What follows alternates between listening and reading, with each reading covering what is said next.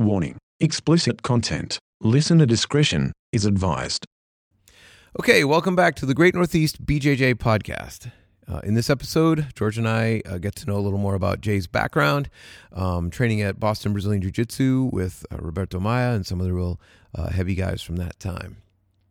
Uh, this is our second in studio podcast in a row. Looks like the next couple of podcasts should be Dojo Storm podcasts. So uh, hopefully those will go great. And uh, we'll come back with some interesting stories as well. Uh, if you want to get in touch with us here, if you have questions, comments, you just want to give Jay shit, uh, greatnortheastbjj.com. All right, here we go.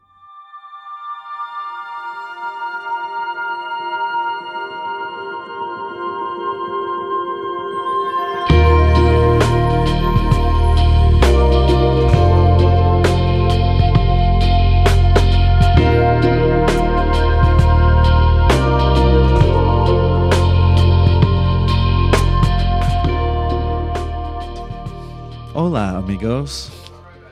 Welcome to the Great Northeast BJJ podcast, hosted by. Excuse me. Episode three. This is episode three, I Forgot believe. about the first one. The first one was First one was so good that we forgot about it. Second one, I thought it was pretty awesome. Jay, what'd you It- think? in in afterthought. We're sitting here on the couch. Maybe you know I thought it was okay, but I have a different opinion at this point.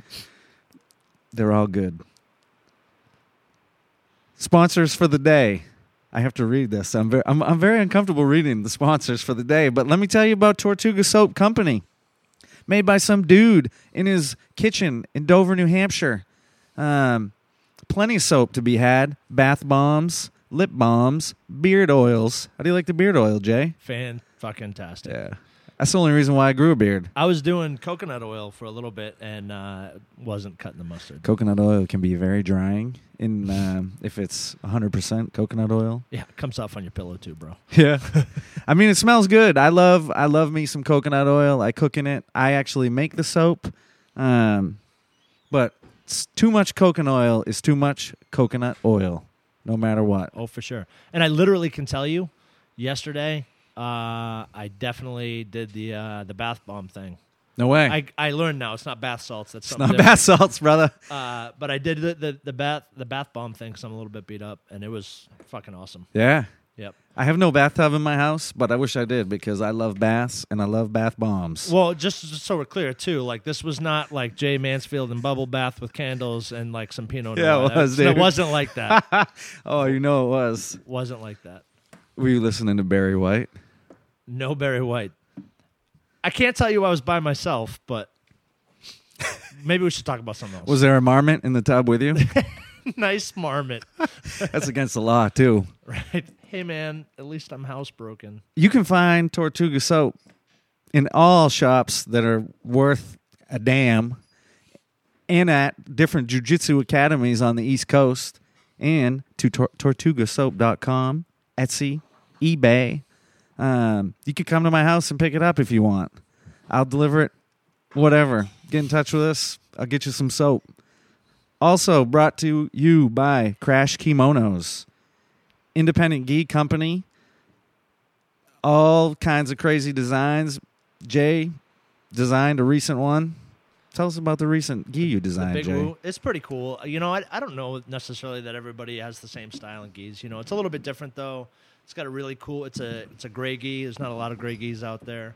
It's got a uh, a really cool liner in it for comfort. It's all Hawaiian print. It's a really I think it's a cool gi. Very comfortable. Nabe's really locked in kind of the way that the gi fits because I'm I'm a weird shape, right? Like we're all weird shapes actually. You're but- shaped like Kermit. Oh yeah, like the peanut. Like if you want to visualize it, like Mr. Peanut or like Grimace. That's that's kind of me, like a pear with toothpicks sticking out the bottom. But it, uh, but he, you know, like an eight. I'm an A two long in his gi, and it fits like a glove. And he's really spent a lot of time at reiterating and kind of finding a gi that fits right. And for me, that's the most important thing. But this gi's pretty fly. So the big woods, he's gonna drop it in a few months, I think. Uh, dope gi. Some of my input on that gi as well. All, only the good parts. All right. I am also rocking the Crash Kimonos International Brotherhood of Neck Squeezers sweatshirt. Nice. Um, which is also a, a Port City BJJ sweatshirt, which is our last sponsor, where we all train.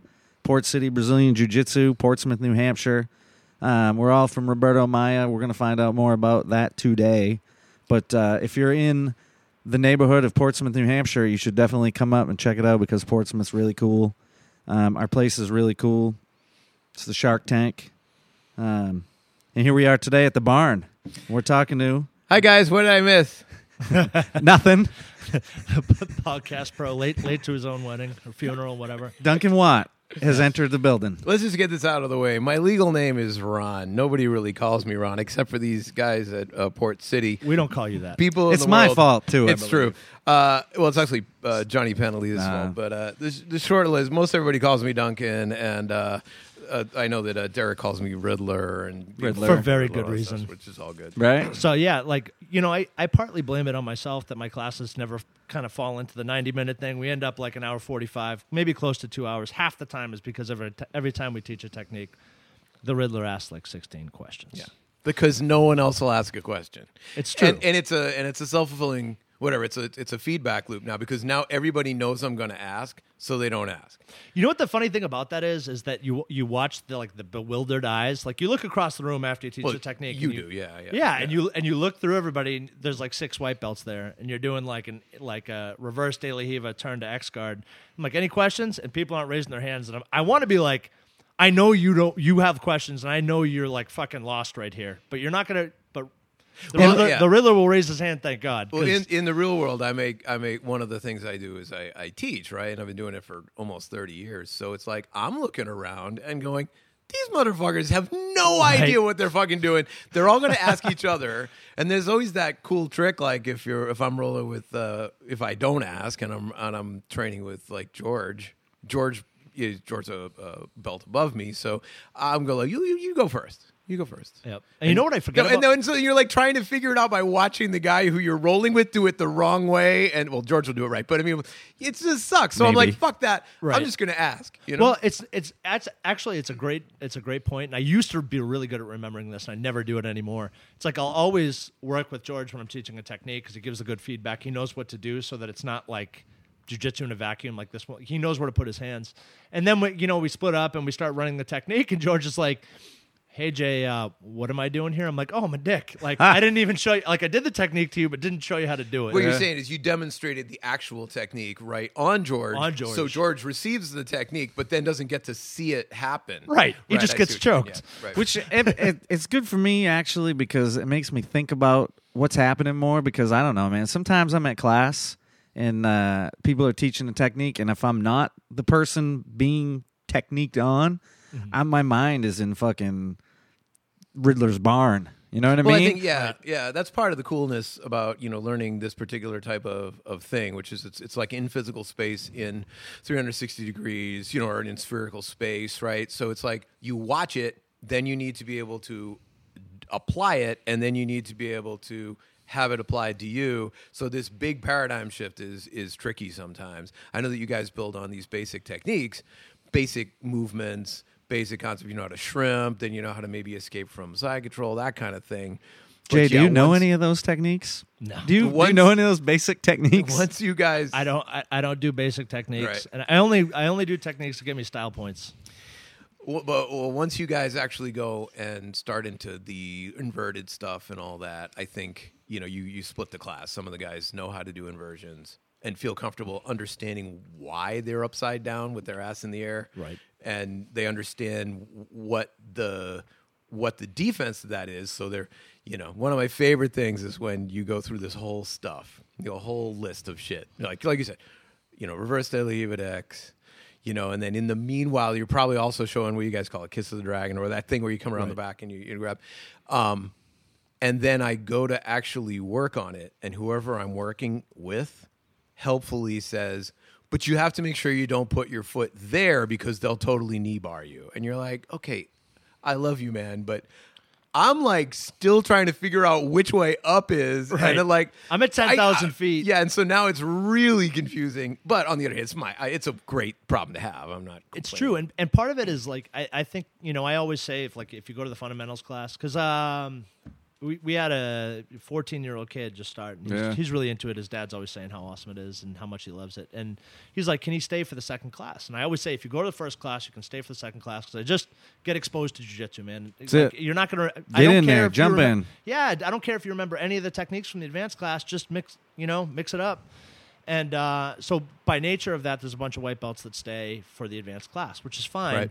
But then, as I'm teaching the technique, it's like for you guys, um, I'm maybe too deep in the details anyway. And if you, know, get it's- this, it's weird, dude. Like you shouldn't be getting this. you shouldn't be getting it. Right? I and mean- That's a cool way to teach. Uh, uh, certainly, it's not a complaint. I like that idea that there's always that you have to discover the solution, not put your hand here, put your leg here, and everything will be Right. fine. Because it's never that way. Right. And which is like another great point because there's so many, you know, the thing that makes jujitsu jujitsu is that you we roll with each other. Like in my opinion, the combat sports that work, you've got wrestling, you've got Muay Thai, you've got American boxing, you've got Brazilian jiu-jitsu, judo. The common thread with all those that makes them awesome, makes you literally a martial artist and be able to defend yourself is at the end of class, it's not just theoretical. You go and you apply. And so there's so many jiu-jitsu schools that, you know, that are not rolling. In my opinion, if you're not rolling, it's not jiu-jitsu. Not really, is it? Right. But Right. isn't part of it too like here's here's some stuff like we're gonna friggin' learn something, and and we're gonna drill it, and we're gonna you know I'm gonna tell you we're gonna drill it, we're gonna roll, blah blah blah. Class is over. Mm-hmm. A lot of what you got to do in your jujitsu life or life in general, isn't it? Like you got to go home and fucking think about it, and like it's not just like you know come to class and that's when we're doing jujitsu, and you know you do that and that's it. I feel like some of the responsibility is on the student Think it through. Noodle it.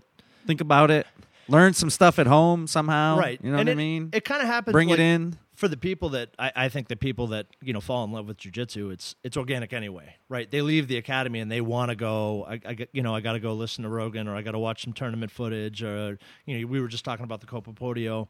It's like that happens naturally Does, when you man. love jujitsu. You go and you check Seriously. this stuff out, so that the learning on the side happens in its own way. So I was on. I'm on a Facebook group, right, of a gi company, and it's like people get all friggin' excited about the gis, and the gis are awesome, right? They're great. Yeah. So there was a post, and sometimes it takes, and I try to not say things about, you know, whatever, because I don't want to hurt anybody's feelings. But there was a post the other day, and the kid's like, "I'm a blue belt, and you know, I haven't trained. I just got my blue belt in October, but I haven't trained since Thanksgiving, and I'm I'm wicked into it, and I'm really, really like, uh, I'm I'm still like." You know, I'm still passionate about it, but I need you guys. I need some motivation. I want to write. Listen, you fucker. You're lying. You don't have it then. You have no fucking passion, You're bro. fucking lying. Yeah, like how I mean, I'm not saying Well, to be fair, right? You, you, the passion is there, but you're not acting on it, right? Or Yeah. something. maybe Yeah. maybe but maybe they just you know like so many other people they just they mm-hmm. want to be able to say they do jujitsu they don't want to do jujitsu Right. and so like, you're looking to Facebook for motivation. you're telling me like you got your blue belt in october and you haven't trained since thanksgiving like at every belt level and i see this isn't just me this is everybody i've trained with when you get a new belt you you Whew. feel like you got to grow into it and you're on the mat every day More so than you just were. breaking it Because you're like, man, I just got a purple belt. I'm the only purple belt in here. These guys all want to fucking eat me alive. Right. I gotta like, I gotta train. yeah I don't know, man. I mean, I get that it's hard that that you go through phases of whatever, but if you're telling me you're passionate and you're looking on the Right. internet or Facebook for motivation, maybe the word passionate don't mean the same thing as right Yeah, I think it's cool when you look at the onboard experience of uh, jujitsu, where you, I think a lot of a lot of things that you can learn, the the true depth of your personality, who you are, how you deal with adversity, all that. You kind of push that out. I mean, if you're dealing with you, whatever, taking a class and excuse me, cooking or something like that, you can you can kind of do it and figure it out or whatever, and it's cool. But the thing with the jujitsu is, like you said, you get to the end of the class and you're absolutely going to roll with pretty much everybody in the class, which means you're going to be put face to face right then with your true personality. End of story, right? So, uh, I come from the music world. In the music world, there's a lot of people who I would characterize as uh, sh- uh, shoot themselves in the foot, right? So they like being that sort of underdog. You know, I get, everybody else has time, money to go to the studio and da da da da da, but then they actually get there and they can't own that jacket. They can't wear that jacket, right? And I think I can see that now, having been in the club for a while, watching people come in and out. a lot of people they come in and they're so you know you're so far down on the totem pole when you come in. It's cool, right? Come Like, in you can- now, you're down on it. yeah, and then, Oh, yeah. and then so some people can't do it. Most people can deal with that, and they're like, okay, I can do this, and they own that sort of like I suck kind of thing, right? And then somewhere in that six weeks, eight weeks, you know, they start to get a little better, and mm-hmm. you realize, wow, man, totally not using that, and then you kind of see and you can watch how these people work. And those are the people that sort of fade away. I think as they become better at something, again, how do you face owning that? You know, and that may not be a, it may be something that may be hard to understand. You know, if, if you're not involved with people like that, but a lot of people, as soon as they become successful at something, they're gonna shoot themselves in the foot. They're gonna try to figure out a way To, to be off. like, well, you know what, I uh, everybody's stronger than me, and everybody's you know right. like, well, no, they really aren't. You're actually doing great. Well, you you don't understand. the it's you know what it's easiest in the very beginning. You know, and we we we tell people You're people expected to suck. Right. Like it's like you set the precedent. Look, it's going to be rough for, you know, 2-3 months cuz you're, you're just getting your feet wet. You got to understand how jiu-jitsu works. You're like a giraffe on ice, man. You can't do anything. And I don't care who you are. I, I don't think, Yeah, I think a lot of people are really comfortable with that. I mean, I, it that's sounds weird, easy- but it is. But man, you put a blue belt on somebody. How many people, how many blue belt guys have you you've probably met in your life that'll be like, "Oh, I'm never gonna fucking let a white belt ever fucking Yeah. tap me," That's and so you're like, up. Right. "Wow, man, that's what I'm talking about." But that's when there's pressure. You Right. start putting pressure that's this that this not even real. You put this r- fake pressure on yourself. Right. And that's it's a beast that kind of changes over time. At first it's I got to survive, I got to figure out how to survive, but then later on in the middle stages, which we all are in the middle stages in all reality, right? Right. Is that so what's my place? What how do I how am I behaving? What's my what's my motivation to be on the mat? And before it was just survival, now I know some techniques. Is it I'm not going to let a white belt pass my guard or I, I got I You're got not going to let a woman fucking do this to No, me but or something. Two weeks ago, it was totally cool if your fellow white belt taps you because you just Yeah. did something stupid and you fell into an Americana or some bullshit. But now that you got a blue belt, like, and so I'm rolling with these guys going, oh, seriously? Like, all of a sudden, now this is like, you know, we're, we're fucking fighting to the death. Like, what is going on, man? Be chill. Like, let's go do this. Right. And at every belt level that happens. Like think about it, like think about being a black belt on the mat. oh man. and you're like so you know when you're a new black belt you're like i can't let you know i can't let anybody pass my guard i gotta i gotta show them that you know mine, mine's the unpassable guard i'm the, i'm the one in charge that's all bullshit like i learned so much bullshit, more from yeah. getting It's ego, passed and man. swept and beat up than i do from from whooping on people it's like people say oh i don't do this or i don't grab here because you know it seems like something mystical is going to happen and a big, big poof of smoke and you're going to reappear on my back and you know, so I don't do that. And I'm like, no, man, fucking do that. Find out what happens. And, you know, then you'll learn. You'll be like, okay, this is what happens when I grab there, good or bad. Yeah. You know what I mean? That's that's the process. You know what I mean? I, I mean, I, it's funny. We can. We have so many things we could talk about today. We can we can kind of move on, but yeah, one of the things we can tag because uh, all right. So me, I should probably uh, uh, put an overlay on this. So uh, George and I have known each other for a long time from the uh, judo thing. Yes, dear. The whole point about this uh, this this particular podcast is to maybe introduce everyone to the people that are involved. These are some of the people that Lineage, right? are going to Lineage. Well, I mean that I'd really like to know, but um, uh, Jay's going to Well, be a part is of my this. lineage. He's our Right. he's our lineage. Well, the thing is, Right. Jay's you know hopefully going to be part of these podcasts going forward as well. But today Right. he's the guest, right? So what we're going to do is we're looking at him, How much I get beat up. you're this fired. right?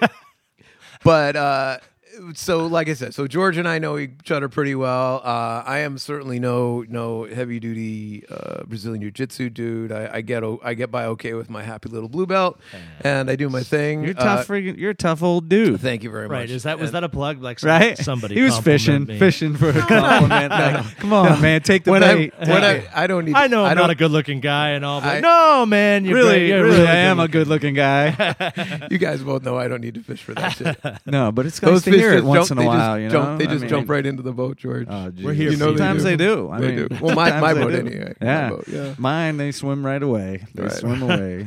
But uh, so uh, the first couple of podcasts, we've been talking a lot about Port City. I think it's just because uh, of of you know where we come from, and and as we get our feet onto the ground. If you listen to the podcast previous to this, you can hear us scrambling around and trying to figure out how to be podcasters. So uh, that's part of the fun of these first maybe say ten or fifteen podcasts. We'll see how it goes.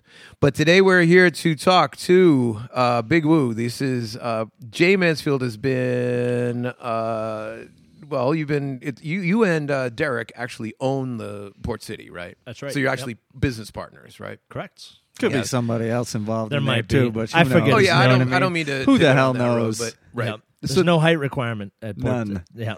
right. I mean, Jay is not keeping track of the books. I'm So- not keeping track of anything. Let's be honest. So Jay is. Uh, I'm curious about a lot of things about Jay. One of the things uh, I would like to talk a little bit about what it was like uh, early on with the Brazilian Jiu Jitsu, because this is the, the basis of this podcast is to talk about the Northeast. And you guys, you were around really early on. What year did you start? I str- I struggle with this because you know so someone asked me the other day like how long has the academy been around? And I'm like I, I don't know like two and a half three years. And Derek was like, like pretty close to five, five man. right? And I'm Well, like oh right. yeah, so somewhere podcast-wise, like I don't know yeah. late late 90s I think like 99 98 2000 something like that. Yeah. Uh, Chris Owens gave me the answer a, a while back, and I can't remember what he told me, but it's 15, 15 years ago, maybe. I think our job is because we're also podcast hosts now, and you, uh, like I said, everyone listening is gonna, uh, you know, probably find this a year from now when we actually do something worth listening to. But when they do, you can hear us sort of figuring out. Part of this is is always finding the five Ws, right? So. Hit me with the five W's: who, what, where, when, why. You and you started. If you don't know what year it is, it's, it's not as important as to why did you do this. That's what I want to know because it was a while ago. You know, you're not that old a dude either, so you got into it relatively early, right? I, I don't know, man. I'm feeling pretty old these days. Shut, shut up, Jay. Um, Shut up, Jay. I'm on this when particular you're, when day. you're my I- age, you can say that. oh, all right, dude, I have the I have the ever loving shit kicked out of me right now. Like I, everything on my body hurts. Uh, but wow. so wow, I wow. really interesting. Intro Tell us to- about the trouble you were in, Jay. Uh-huh. So I'm not going to elaborate on this too much, but when I was uh, I was in junior high school, I guess, I guess maybe almost uh, maybe a freshman in high school, and uh, I was with some pe- I was with the wrong people I've been there. doing bad things. I've and been with those people. I don't think I've ever heard Jay's voice waver, but you hear just a little bit of a waver right there. I'm trying to figure His out what to face is red. you don't have to say anything Yeah. bad. Well, but- George, George, the good news is I did not wake up in Florida. what do you? But- I mean, you ain't having w- fun. is that that is that that big of a deal? It doesn't No. happen to everybody. Well, you don't wake In up in a Florida. hotel room that's, or on the beach. but it, uh, so I had I had to do community service, and um, through that, kind of a shortcut, I met this guy named Greg Dekoff, uh, local cop in the town. You know what I mean? And uh, we kind of you know got on about it, and I I thought it was interesting. Literally, I was learning in my my parents' basement on like an old like rollout rug, an area rug. Wasn't there like a Rickson Yeah, I used- connection with this guy? Yeah, he trained he trained with Rickson, and you know, really back in those early days when this is pre UFC one, literally. Like, and you know, I'm learning at a very high level what armbar was, what the guard was, things like that. You know what I mean? I knew what was like. I knew who Royce Gracie was when UFC one started. do you know where Greg got his instruction? Uh, so he spent a lot of time with Rickson. Oh, directly from Rickson. Right, right. Right. Right. And so, but that was just kind of like get your feet wet. This is Brazilian Jiu Jitsu, kind of cool. Nobody had heard of it. You know, I didn't want to do karate. I didn't want to do that other stuff, and uh, so it was really cool. And it wasn't until really like uh, when I was in college that I found Roberto, and that was a mind blowing moment. A mind blowing moment as far as Jiu Jitsu. Like that was really the that was, you know, back in the day it was this is what Jiu Jitsu is. But Roberto was this is your immersion into jiu- this is the jujitsu. How did you end up? You're talking about Roberto Maia, right? Roberto Maia, Okay, yeah. and this For- is and where are you? I'm just doing the five W's again. Uh, Wat- Watertown, Massachusetts is where the academy. Is. But you were was- in New Hampshire, right? No, Oh. I lived. I lived in. I thought I'm you went from college. Massachusetts. Oh no, uh, yeah, that's where I was going to school in St. Anselm. But I grew up in in Ipswich. Massachusetts. So, but uh, that was like an immer- like a complete throw you off the boat into into the water uh, with Roberto, who's been my one and only instructor for the last 15 years. One of the greatest friends I've ever had. looked after me as a younger guy, and it was tough back in those days. It was How big was the school at that point? How many people were attending on a regular class? Would a class be like five people or twenty people? Uh, it really varied. Um, you know, we talk about the we t- tell everybody, hey, you know, come into Port City. There's no meat hanging off the walls, but there's kind of a little bit of meat hanging off the walls. We go hard, and Boston was sink or swim back in those days. You know, those there was Kenny and Keith Florian on the mat all the time, Pat Barbieri, Nate Ryan, Chris Page, Medina, like really tough guys, and it was sink or swim. They were learning too, but uh, it was everybody wanted it so much. Jiu-jitsu was really small back then. I mean, from a technology, like a, a like a like a like a technical standpoint, there was only so many techniques. Yeah, let's let's keep going. But let's put a I, that's a, something I'm really interested in down Yeah. the line. But we'll keep going with the with the with your timeline. But let's, Sure. let's put a bookmark there about what those techniques were. But go ahead. Right. And so, you know, that was the downstairs, what we all called the downstairs academy in Watertown. I think Chris Owens put some, you know, some the- the photos up, history. and a, little history. And if you guys are interested, you can find it. But, uh, you know, and that was, that was the beginning was then. And right off the bat, it was, I can't do this. I can't. And I was, it's an hour drive into Boston. You know what I mean? So many people came from all over, you know, Roberto was, you know, one of the great black belts coming out of Gracie Barra in Rio. So what? Like these guys are all legends to me, but Me what, too. What level? Like what? So Kenny Florian was a blue belt, Uh, I think he was a purple belt. purple belt. He and Keith were both purple belts. Pat, When Pat, you know, is is legendary amongst us for sure. Pat Barbieri, owner of Mass BJJ, Yep. co-owner. Yep. What was he like? A blue belt? I think he was a brown belt. Oh, really? Yeah, Pat was Roberto's first black belt. Right. Um, amazing jujitsu. Like Do you mind backing up just a little bit? So Sure. Roberto Maia learned from where? uh, Gracie Barra in Rio. Wh- Who is his instructor? Do you know? Um, a lot of the promotions were done by Renzo, but you know that was Carlinhos. You know, was his academy, of course. Right. Um, and I remember I tell everybody, you know, like I learned from Roberto Maia, you know what I mean? He's my instructor. And he had what was known as the unpassable guard back in the day in Rio, which anybody who's ever rolled with Roberto understands why. You know what I mean? He's, you know, super, super technical. Um, really just every time I see him, I'm, my mind is blown. You know, you never get too big for your britches with Roberto. We went to that seminar at, uh, at, at Nate's place.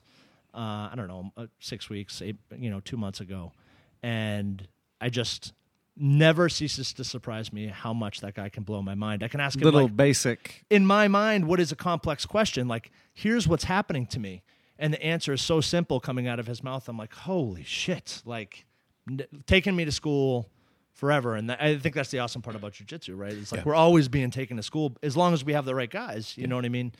And uh, just, I, I can't say enough about Roberto and the in the community there. That's what we all learned about what jujitsu really is that sense of family and community and i always got that at boston brazilian jiu-jitsu i it's home for me Yeah. So you were there. You would drive an hour in.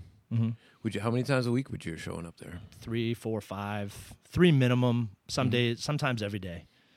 Um, in fact i lost my license at one point because i drive too fast pretty much everybody knows that and uh, i was i was riding my bike to the train station taking the train in and uh, and then riding my bike from North Station over to, over to Watertown to take class. Ah, that's not a short drive. Right, right. And this is like, I, probably Roberto doesn't want me to say this because people are going to start coming to the front desk and be like, yeah, I'm short on money, but which is, you know, anybody that owns an academy out there, this is something you I deal a with. feeling he can take care of himself, but whatever. Right. But he's, he was, he was like, you know, I, I'd walk in sweaty all the time. He's like, what are you doing, man?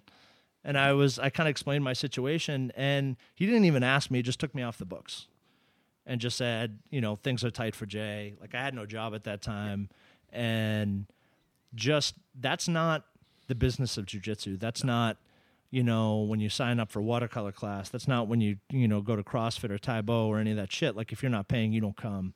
Why would you go through that kind of effort to go to roll around and get sweaty and roll in pajamas with a bunch of other dudes? And Yeah. have Well, also get your ass kicked. If Oh, those yeah, guys dude. you're talking Yeah. about are I would just come home- What would like- make you go through that? Rug burns all over my face every day. Like get into the car, and it took. You know, you had to sit there for about ten minutes gathering your thoughts. Be like, "Am I ready to put my hands on the steering wheel yet?"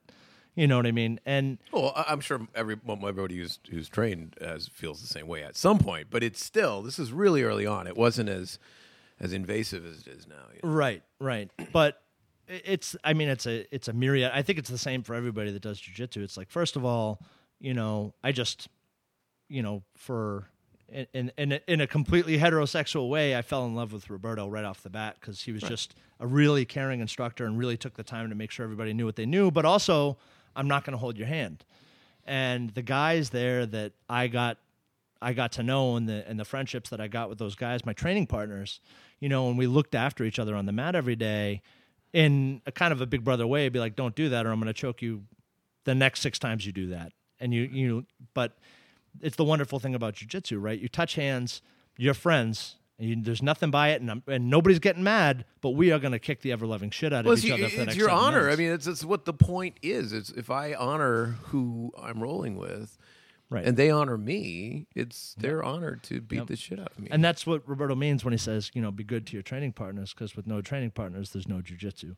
Right. And uh, but those, uh, you know, onto those training partners, those guys that literally I got promoted every level on the way up with. You know, Steve Medina, Chris Page, uh, Owens, uh, you know, Mike Pellegrino.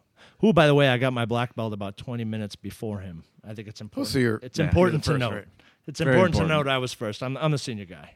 How does uh, Tadashi fit into this? Oh, of course, Tadashi's another guy that was that was there. Like Tadashi was there before us, um, so he kind of he he had a a head start. But I think Tadashi was a blue belt. You know, when kind of when I showed up, and Roberto started promoting us all together at that point. So we got a purple belt, brown belt, and black belt all with that group, and what, which is why it's so special. We go out at the Pan Ams and stuff like that. When we can bring that group back together, it's really special because that that reminds me of really old times when I would show up to the Pan Ams as like a blue belt, but we were there as a family and we had like the greatest times going out to the Pan Ams. You know, maybe a couple times almost being arrested. uh, but you know, when I don't I don't remember, you know, who won or who lost during those years. I just remember that we go out there and have a good time and that's what happens every time I go there and get to train with those guys Yeah. is that I don't remember who taps who or what happens, like, but we go to war and we have a great time doing it and reminds me of why you know why I do jujitsu in the first place. How come all these guys have memories of you taking your clothes off on the mats? Uh, because when it happens enough times, people remember. Um, I cannot Way to tell you up. That's how answer right there. ma- I've met so many people, and they're like, "Oh, you train with Jay," and they smile at me, and they're like, "He's crazy," and I'm like, "He keeps his clothes on now Right. I think there most of the time." there uh, there was one point where Roberto put together a set of rules, and I was pretty sure that these rules were put together because of me.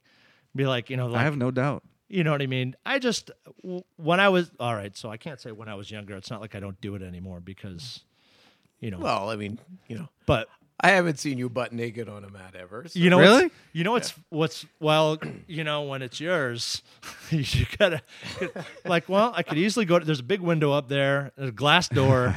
this is not exactly a closed Right. closed set here, and so I, I don't want to go to jail. It's tough in there. Yeah, but uh, the you first should probably clarify. Go on. so the the first time we went to the Pan Ams, or maybe the second time, we're all out there in the uh, you know we, we get two rental cars. Like nobody has any money, so we're like you know kind of sharing everything. And I was really close on weight, and then and so it was basically a diuretic. There's this product called Maalox Max. It- they took it off the market, absolutely. And you would take I would take one Maalox wasn't enough. right Maalox Max uh, takes it to the next level. Like I would take one sip of this, and within five minutes, I had to make a massive stop somewhere. And we were driving through the, you know, uh, Pellegrino had been out there a bunch of times before, just to L.A. And so we're we're driving around in the hills, and I'm like, we got to stop right now. There, that is the stuff. Was it citrus flavored? Uh, I think it was the strawberry. You know, kind of tasted like a strawberry orange Julius. So if anybody you were stopping in the I do. car. So we stop. I'm like, we got to stop right now. And so we pull over. We're in like a residential neighborhood. Oh, you're not in the mountains here. Oh no, no, we're driving through the hills of like Beverly Hills, like nice houses, views, like ocean and all that shit. And so we had to stop you didn't and shat on somebody's lawn. on someone's lawn. Yeah, there's like this Y-shaped tree, and I'm like, that's perfect. So I like, so they're sitting there. because that makes it totally okay. yeah, Right. It's a so they were, tree. They're literally like I'm looking at them and they're looking at they're all sitting in the car laughing at me, but like, you know, I kind of sneak my way into a tree, kind of the way you'd sit on a swing, like into this Y shaped tree, and just spraying hate all over this guy's All over his tree, lawn. man. and I have heard this story. It's stuff like that that now be like, oh, Jay's so fucked up, and now I'm guilty by association because someone will be like, you know, tell like some kind of weird story about being naked or like shitting your pants or something like that, having nothing to do with me. And then someone will say, sounds like something Jay would do. Be like, yeah, Jay's so fucked up. And I'm like, wait a minute. I didn't even do what you're talking about doing. And I'm like guilty by association. I feel like it's more like you don't know that I did what you're talking about doing. Right. You don't, You yeah. know, but you know no you did it. And now there's this, if you talk to my, you know, those guys, we, it's all the concept of who's number one. And it's not who's the best on the mat. It's like who is the most fucked up guy. Right. And so we joke and we're like, Pellegrino is pretty fucked up, man. yeah, I mean he's in the he's in the semifinals, but he's like not a finalist. And you know, usually it's it's uh, Todd O'Brien is another guy we trained. I always said Todd O'Brien was number one. Tadashi's in there. You know, he's not a normal guy. No, man. He's got some interesting twists. I'm like, there, there's an argument that Tadashi could be number one. Steve Medina for sure is up there. I've been mentioned in certain conversations as potentially being number one, although I disagree with it. That's very modest of you. Thank you, thank you. I don't, you know, I'm never number number one. It's just, you know, uh, but yeah. So there have been times when my clothes leave me. If anybody that knows me, like I am very anti layers, anti underwear, anti rash guard. Nate Ryan, I'm sorry, I don't wear a rash guard on your mat. I know it's a rule, but sorry. I it's- asked it's- Roberto once about like you and your, and he just laugh. Oh, he laughs at me like he gives a smile. Oh, Jay, he's crazy, man. Well, it's funny. I mean, the trend right now, as- as everybody knows, is his, you know, dressing like Blue Man Group, where pretty much every single part of the body is covered by Mandex except for the your eyes and nose kind of thing, and and that's fine too. But you know, oh, I don't look very good in spandex. I got to be honest. I could be a leg model, like for like women's pantyhose. Like I am got long, skinny legs. Like if it weren't for, you know, all the scars and bumps and bruises I have, literally I could be a female leg model. You know what I mean? So if I put on spandex, like you know, do the darkness way and like leave out the board shorts. oh, dude, I've It's, seen it. it's just uh, it's not a good scene if I go to try to do that. So I think you know, look, let's just call it out. Humans are beating the shit out of each other forever, and it's not going to stop. And it's just a trend. Right Let's hope now, not. let's let's hope right? it's You know, I, I don't think you really need to to don the entire burqa just in order to beat the shit out of somebody. right. You We know, can get we can get past that. It's going to be okay. We can get It's the sweat's going to be dripping no matter what. It's still gross, so there you go. The thing is, is like, and I don't question, I don't, I don't question the Riddler. I don't question anything, but it's so much like whatever happening now with mat cleanliness and all this. And I'm not saying we're not clean and don't be clean. I'm saying be clean, but. I used to go to judo when I was a kid. Maybe these things didn't exist then. I don't know. But I would, I mean, one, I'd get, I was Eddie Bravo before Eddie Bravo was Eddie Bravo, and we'd roll into judo and I'd train real hard and blah blah blah, and then I'd go and I would party afterwards. I would take no shower. I would Right. wear the gi like I don't know. I mean, maybe I wa- washed it. I don't remember, but there was never any concern. There was definitely talk of like, don't come in with your fingernails not clipped. But may, or maybe I missed the talk. I don't You know. You missed the talk. It was pretty clean there, actually. I, yeah. I'm not saying Yeah. it wasn't clean, but I wasn't missed- clean. you missed the Um, talk. I mean, You you may have you may have now- not been listening when did it was did, happening. did yeah. staff exist then? It like did, ringworm and Yes. you know So- in '95, It was It odd. that, that original. So or I was just the first, actually, just every, gross. 18 and I didn't You care. were just the smelly gross one. Every- I Right? It's was, I good. guess. So I'm in not my- that guy anymore. I swear. Oh, dude, No, you, you're not. you I own a smell soap. com- good. you own a soap company. I mean, Right? that's you know, I smell good. That's fair enough, and buy it because you don't want ringworm. right? Buy the co- soap. Oh yeah, especially like where we are. That the soap that's in the Stop, showers. are stop selling the soap. terrible. Buy the soap. Let's keep So moving.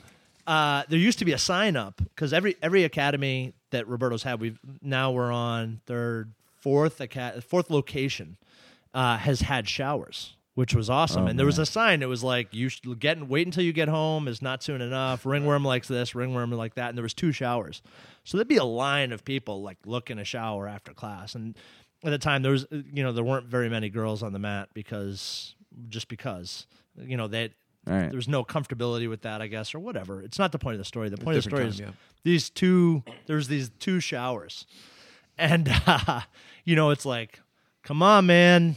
There's like eight people here looking to take a shower, so you were in there for like three minutes at a time, tops. Get clean, get out. And because it was Steve Kim back in the day, used to like, you know, he was the kind of like you know the the you George was like, hey, Roberto's going to teach the jujitsu, and Steve Kim's going to make sure all the parts fall into place. And it was like, you know, he'd call people out like, you didn't shower, you didn't shower, you didn't shower, get in there, don't make your training partner sick. And so that was early on. Yeah. I you know Now I'm going to be known as like Pigpen or something. No, you're not. No, That'd no, no. You one. own a fucking soap company. But no, I, I think you yeah, are. actually. I was a dirty bastard, evidently. No, the place we used to hair uh, too, man. the place we used to train uh, judo with was actually super clean. It was, yeah. I mean, Judo but there was Yeah. no, there was just, I don't know. I just don't remember like there was ever an issue. You know what I mean? Maybe that's because I, you know, whatever.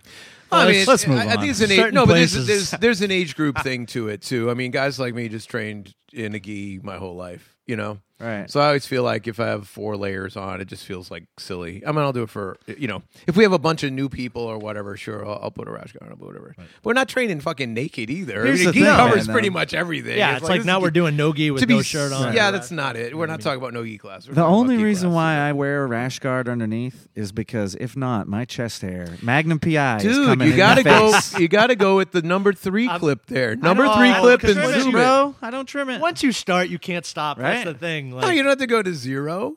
You don't have to go all, all, all oh damn! Someone make a joke. It's all Tom Cruise on the on somebody or something, or you know, right. No, it's I'm like the number hairy three. Tom just clean, Cruise, clean dude. it up a little bit. I don't Call it a day. Pell shaves a bear like all Right. the time. I'm like, how the fuck do you stay after that, dude?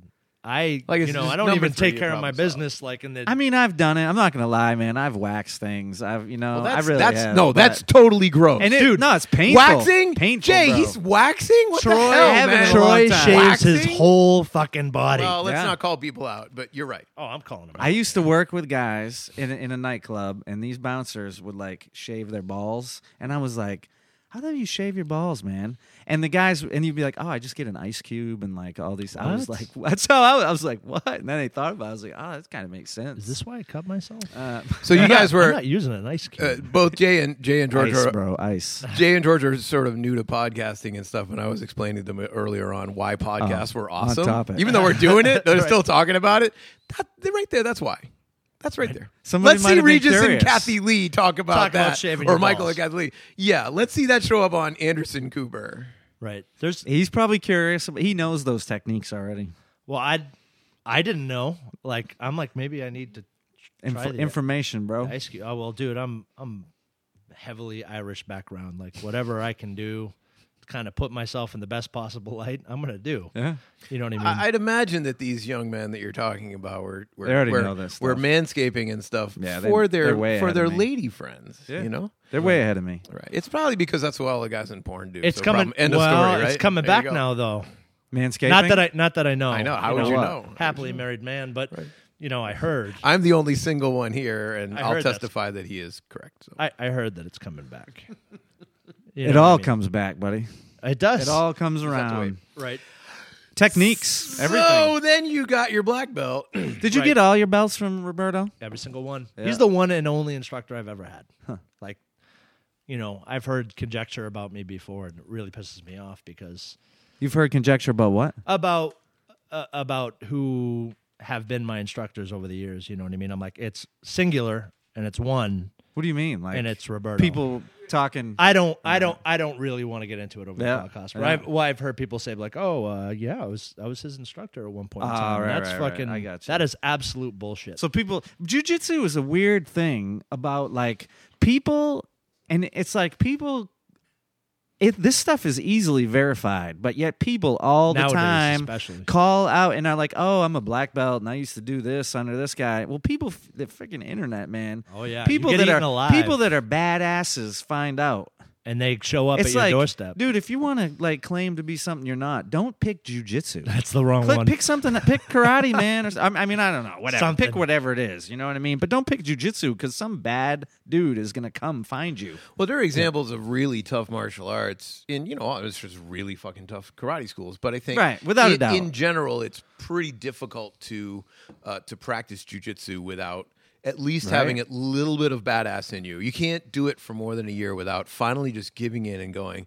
I need to be a fucking badass. I need to figure out how to do this, and I need to fucking just, you know, just launch on some dude and see what happens. And as a result, I think by the time people get to the higher belts, they're just not having someone faking this shit because it's so hard. Right. And there's there's now there's so many people doing jujitsu. It's like it hasn't it hasn't come down levels, right? Like you're not getting called out as a brown belt or purple belt, Right. but everybody and this isn't just black belts by the way. Everybody that does jujitsu realizes it's totally uncool to put that belt around your waist Totally. if, you didn't earn There's it. a there's a religious. It's like a It's a religious, religious thing, to me for sure. Like and it's what's wrong with everything else, right? It's like we're we're we're we're like like the way that everybody came together for Danny. Everybody comes together for the the legitimacy of jujitsu, Right. right. So when someone finds out that someone's strapped themselves, you can always find out. Like you know, the lineage is really cloudy. to find out, Oh, I got you know, I, I got my black belt from this guy. It, it was back in Brazil back in the day. Like not a very. co- You know what?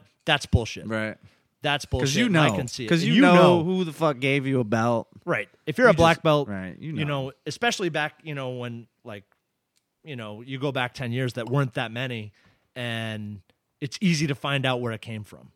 You know what I mean? There weren't that many tributaries on the river. Well, there aren't that many three year old, uh, you know, three year black belts. So it's like you're gonna have to go back that far. You're gonna need to go back and see what's going on, and Right. and someone's gonna be able to testify to that. And But with the internet now, it's like everybody there's nothing there's nothing hidden anymore. It's like, you know, we used to we we talk about like all these like shootings and stuff you see in schools like, did this happen before? And we just didn't know it because news it didn't happened. Yeah, spread yeah, worldwide so fast. And jujitsu is just like that. It's like it's so easy to find out now.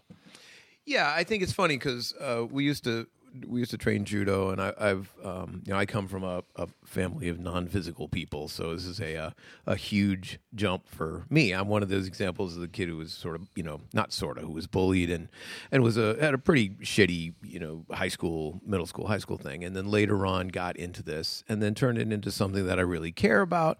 Then became really enamored with the whole thing. It's not just the feeling of being a badass because I'm not really a badass, but it's on some days I'm a badass. Right. But um but no, I mean it, it I, I'm one of those jujitsu save my life kind of guys. So without getting all weird about that, um there's like a connection to the honor that goes with that too. Like this means a lot more to me than just I know how to throw some, you know, arm lock on some guy.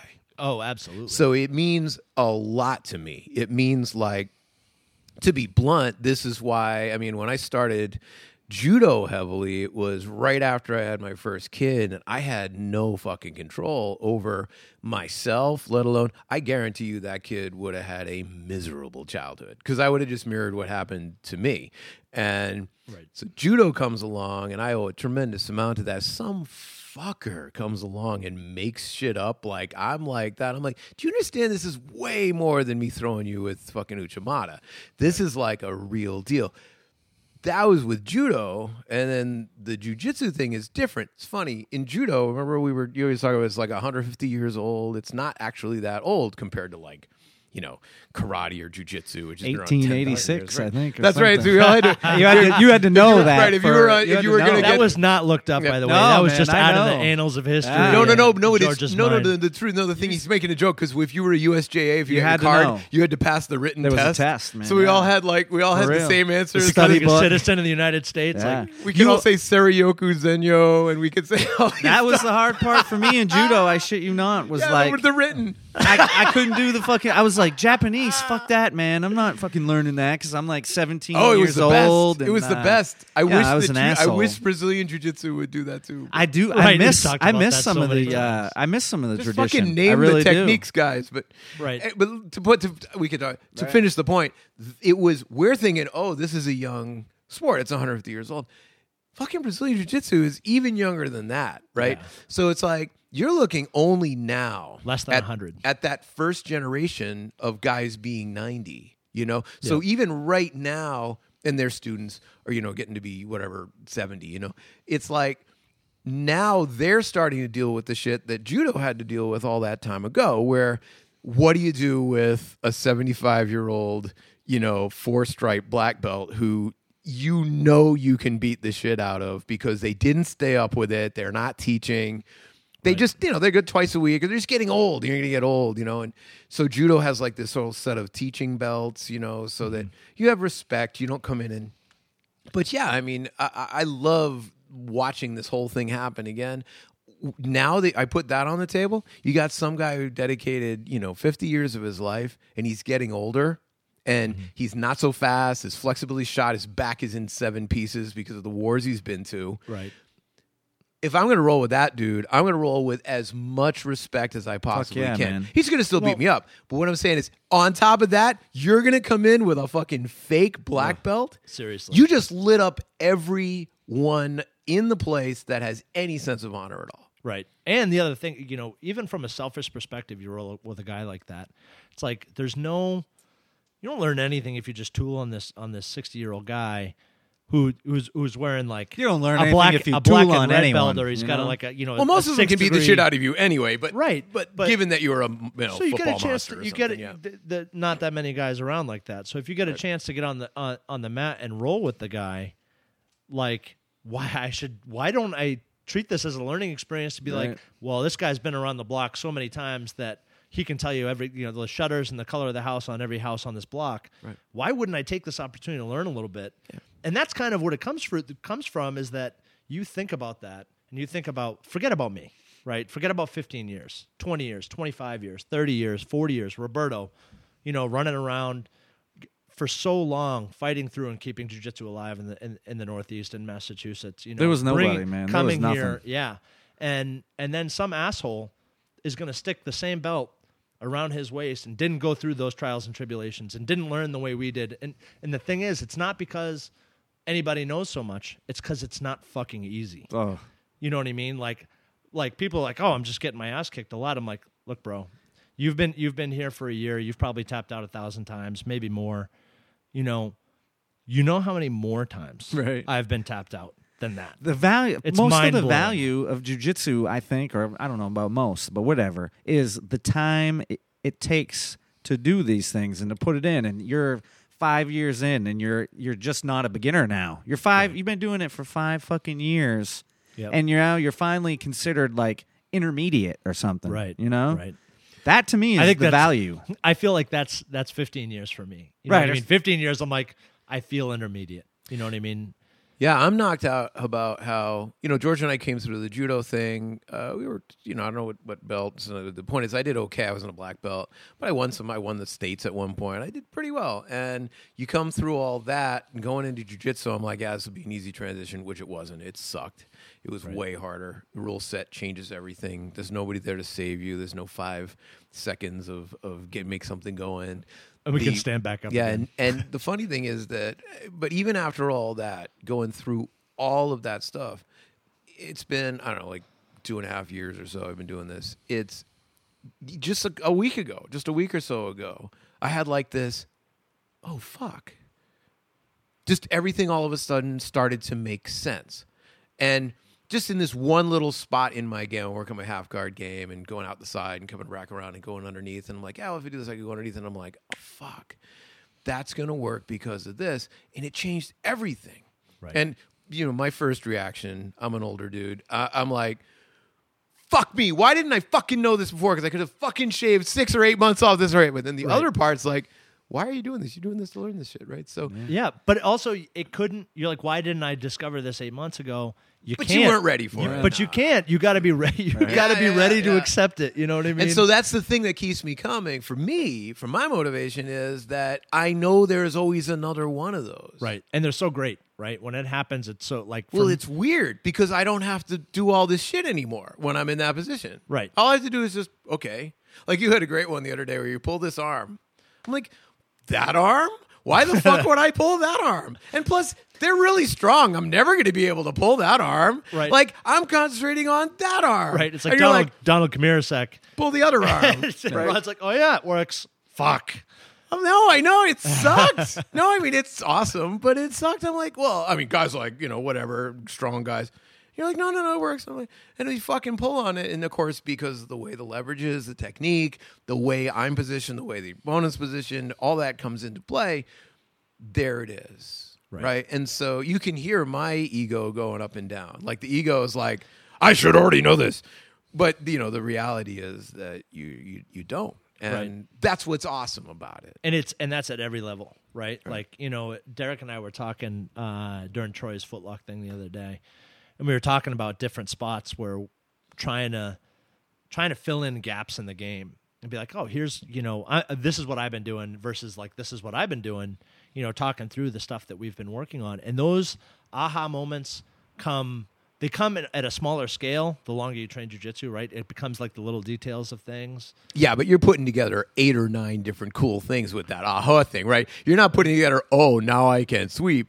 You're Right. going to go, if I can get, oh, that means, oh, but that means, oh, but that means, oh, but that means, oh. let me tell you what I've been doing for the last two years is take the problem is not for me to take George's back.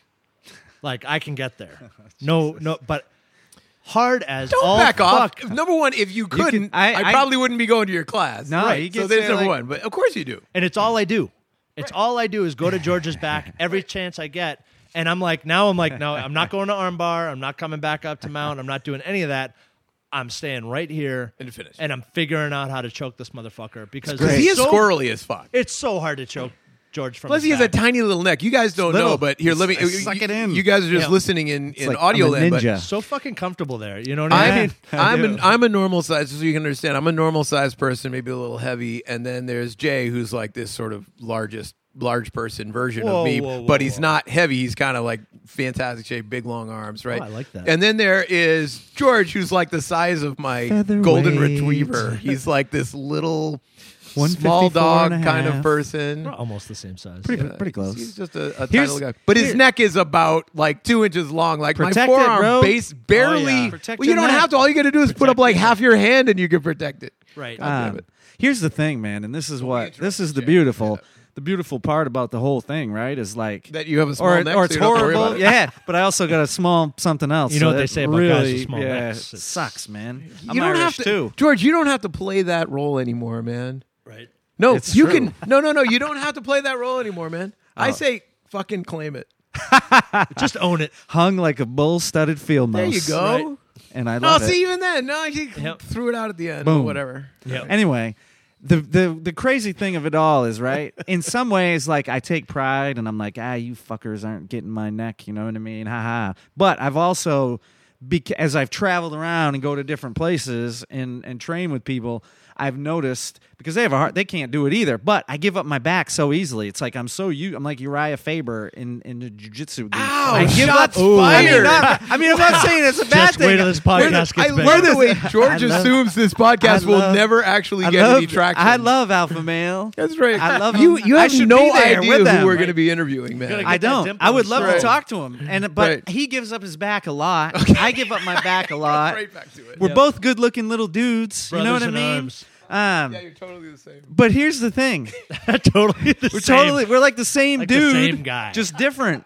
You know what I mean? You're definitely different. Yeah, but the same.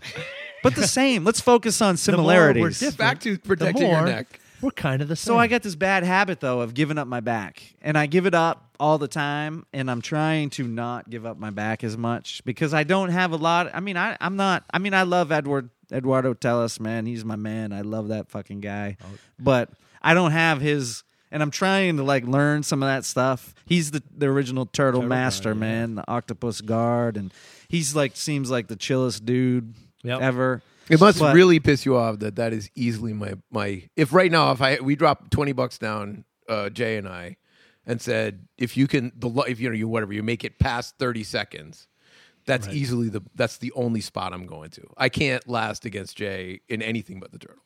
That must really piss you off, George.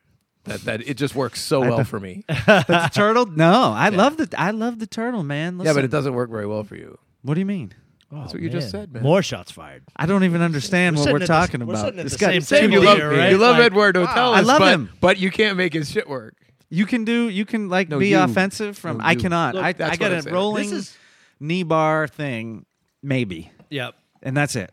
You know what the interesting thing about that I would. is? Ra- I want to go to side control. I'd So- rather. I got to give somebody my side control up, but I can't do it. I give up my back. Yep, and Fuck that's that shit. fine. I don't But know. you look that at like turtle. Chris and, Haueter like- would slap me. Yeah, is a turtle a great spot to go to if you're No, in no, a but- street fight? no, I was talking about- probably I not. was Rickson talking about would trying to last punch 30 me. But he would fucking you talking punch about- me, dude. I was talking about trying No to last 30, problem. 30 That's a seconds nightmare with, I with- have. with Jay. That's Right. what I'm saying. I'm not But talking you know, you not get good. the the I I came to this epiphany the other day. Uh, not that I never thought about it before, but you think you look at the guys we've had in the academy, right? Like we had Chris Haueter come, you know, one of the Dirty Dozen. Oh, we've had some fantastic. yeah, people just here. some. It, but from from literally as early as it gets to what is brand new with guys like Gianni, Grippo, kind of Jared kind of falls The in the middle, middle. He's yeah. like he did a little bit of both. He's the bridge. Gary Tonon, you know, coming in and doing crazy Fucking footlocks. Gary Tonon seminar was a trip. Dude, unbelievable. I right? need that again. The though, greatest now. I need it Uchimata now. I've Oh, my ever God. seen. I am. I already am famous. He- yeah. uh, yeah, totally cheats true. to get it, but yes, and he did it, and, Right. and plus, and did it on George. So let's all say, I'm just, I'm not calling him out. Hey, but- dude, that was fucked up, Ron. That was right? fucked up. Seriously, right? Just coming Red down. alert. How are you supposed to maintain confidence yeah. here when like you let's- know- Are you breaking me down before you build me Yeah, up? Yeah, seriously, we already covered the you No, know the no, I just- topic. You, no. you came out Actually, open and said, you "I have- got a build little, me up, bro. No, build you me have, up. me up. you have great defense, but you're just not the tallest person in the world. Is what I'm saying. This is so harsh. More shots fired. It's is this his way about? Are you are you trying to? I thought this wasn't about I'm just me. Jay. I'm So- just I'm just broing out with George. He's he is he's not he's not comfortable yet. We'll we'll get there. So like the the, the you know like we're gonna be comfortable between you and I. what did No. what did Chris Haueter say? Is like uh, think street, practice art, right? Train sport. Think street, train sport, practice the I'll, art. I'll look it up while you guys. practice I- art, and and the point was like, bar- you know, you, you can Buy practice the local. berimbolo and all that stuff, and and do that, but he's Think like, about getting I don't- punched. Yeah, think about getting punched, which is the you know when I think about the jujitsu was like a really small set of techniques when I first started. So like, you know, even more so for a guy like Chris Haueter, like I'm not even compared. Like this guy's like one of the greats. You know, he's on the he's on the fucking letterhead. Uh, but he think he's always thinking on that level, and then you take someone like Gianni, who's been so fucking successful in the competition scene, doing what is considered modern jujitsu, right? And it's like we're surviving in the in the transition of that because, like like you said, uh, the art is only so old, so the transition is so awesome because you were there, like on the ground. Everybody's on the ground floor. We're talking about hundred years. Well, do you mind making a jump then? Um, back to what, that bookmark. Like, to be honest, that's one of the things that I'm really fascinated about. I feel like I have a, clo- a clock ticking. I'm coming in at 51. I'm not gonna be. I could be doing this when I'm 71, but I'm not gonna be doing it with power and strength at 71. So I need to find the answers. I saw uh, Ip Man again this morning. You know, and that's the way to do it. It's like the hand's already in the way before your punch is even coming, right? Yeah. That's my secret to do jujitsu. That's why I'm so fascinated when you say like Roberto, he's always you know, it's staying that one step ahead, right? You are have been doing it long enough to see if I'm tell me if I'm wrong, to see the breadth and width of techniques go from a relatively I don't know, chewable size to like this Right. ridiculousness. Like one thing used to if you watch really anybody to catch up to what we're talking about, if you watch like really, really early big uh, world sort of level Brazilian Jiu Jitsu, straight Brazilian Jiu Jitsu gi competitions, you see a lot of closed guard. You see a lot of going for the arm lock from closed guard, maybe a sweep, flower sweep kind of thing you're going to see a lot of going for the back, you know, uh, rear naked choke kind of looking kind of things. To those of you guys don't do, don't don't practice, and but you're not seeing this weird underneath spinning, going for the heel hook, not the heel hook, but like the ankle lock. But while they're doing that, you're going to the rolling back take to get the Right. rolling back take to, to, to you know, it's like what the fuck. And then you see the you know the ninja the. the Claw, the claw, you know, the uh, gi techniques. I'd imagine those things were there, but it was one of those things where that guy does this, that guy does this, that guy does this.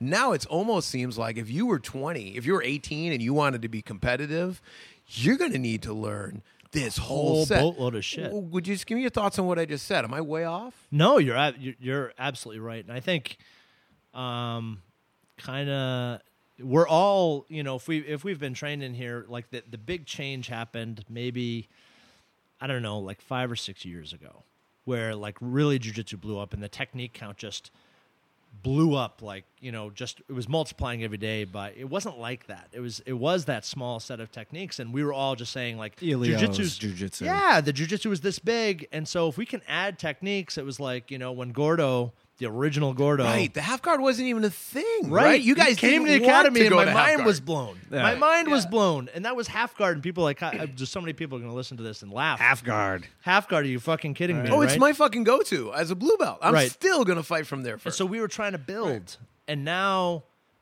it's jujitsu is so big. Uh, you know what it. There's a, a fa- I don't know if Michelangelo ever said this, but like, oh, how did you do the David sculpture? And he's like, well, I just stripped away everything that wasn't David. I and think that's kind of like where we are thing. now Yeah, is it's an old because there's there's thousands of techniques, and so at this point, I'm like, you know, I have to know how to do it all because that's that's the ever the ever evolving education of jujitsu. Like it's how we keep you know, but it's not all going to work for me. You know what I mean? So it's like you strip it away, and those people that are in, we're all in the middle, by the way. Like jujitsu changed, and there's all these new techniques, and it's all this stuff now. Like we're all in the middle trying to balance guys like that that that came up that way, and you know the guys that were revolutionary, Street versus sport. right? But what about you, like Jay? Like, because you you kind of lived through this whole thing. What is your thing? Like when you, um, to use an example. Okay, so uh, you were you were doing this thing. Then the whole uh, Eddie Bravo tenth planet thing comes along, right? Now I realize it's a little more no gi than than gi, but basically, you know, going to the rolling back take is like the number one thing. Going to old school shit like from wrestling, like Twister, all this kind of stuff comes in, right? One of the things that I just comment, uh, I, I'm inspired by you. Usually, when you're teaching, you're in a pretty fucking good mood. You know, you know, you- you're generally positive attitude when you go to teach. When that shit comes in, what's your reaction? Are you like, oh fuck, now this like a whole? Because if you watch it from the outside, the general community will go, that fucking shit will never work.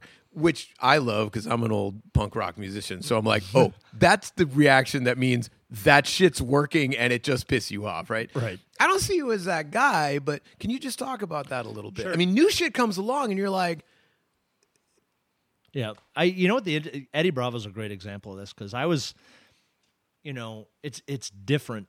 Like what he's doing is a little bit different. You know, it's not. He doesn't put the gi on. Everybody that does jujitsu, we got to put the gi on. Like the gi is so important. You know what I mean? It's it's the evolutionary process of learning. Like the gi is really important to slow the game down, and we all say that. And then Eddie Bravo is never putting the gi on, and everybody shit on him, including myself, saying, "Oh, well, that's not jujitsu. It's it's different. It's not the same." And like, fuck it. And he's and he's naming everything all these different names, like he's, you know. But he's in claiming it, reality, yeah, claiming it. Yeah. but he wasn't. He wasn't. You're right. Like he wasn't claiming it. He was like he was thinking of names so that he could remember himself. Right. And it's all jujitsu. And it's his all system, jujitsu. right? He's got like a tree out. of And it. he's Yeah. very respectful of Big uh, time. Of, oh big god time. damn it, yeah. You know, like if you really listen to him, he trained in the gi and like he, Yep. you know, Yeah, through the Machado thing. and some people can't let go. they cannot let go. Like you heard about like you know the the whole Metamoris thing Right. and and Royce coming after him and and talking shit. It's like, hey man, accept it. Like jujitsu's bigger than it was when UFC one came out. Sorry, bro, it's what it is. You're huge, man. You're the Godfather. But come on. Yeah, yeah, let's but, give but- credit but where credit's due. Your, Right. your, your Right. guy also just lost. Sorry. Yeah. Yeah. I mean, I don't mean I mean, to be an didn't asshole lose. about it. He didn't lose. It was a draw, but Well, let's be honest. Like he one got, of one but of he them also- one of them went home with a, a knee intact, and the other one didn't. And that's not a negative to Gracie. No, man, It's not just to wha- Isn't the thought- I mean- Definitely not. The He's point is to find For real. find the truth. That's the point. That is find the the, truth. Right. that is the I point. came out of that with a ton of respect for Royler. huge, maybe even more than I had Seriously. before. Yeah. Like I, I've seen him in in tough when he fought Sakuraba, and Sakuraba w- had his hand. I, I like he could have been in a different zip code with that arm, Right. And Royler like never was there a moment where Royler was like.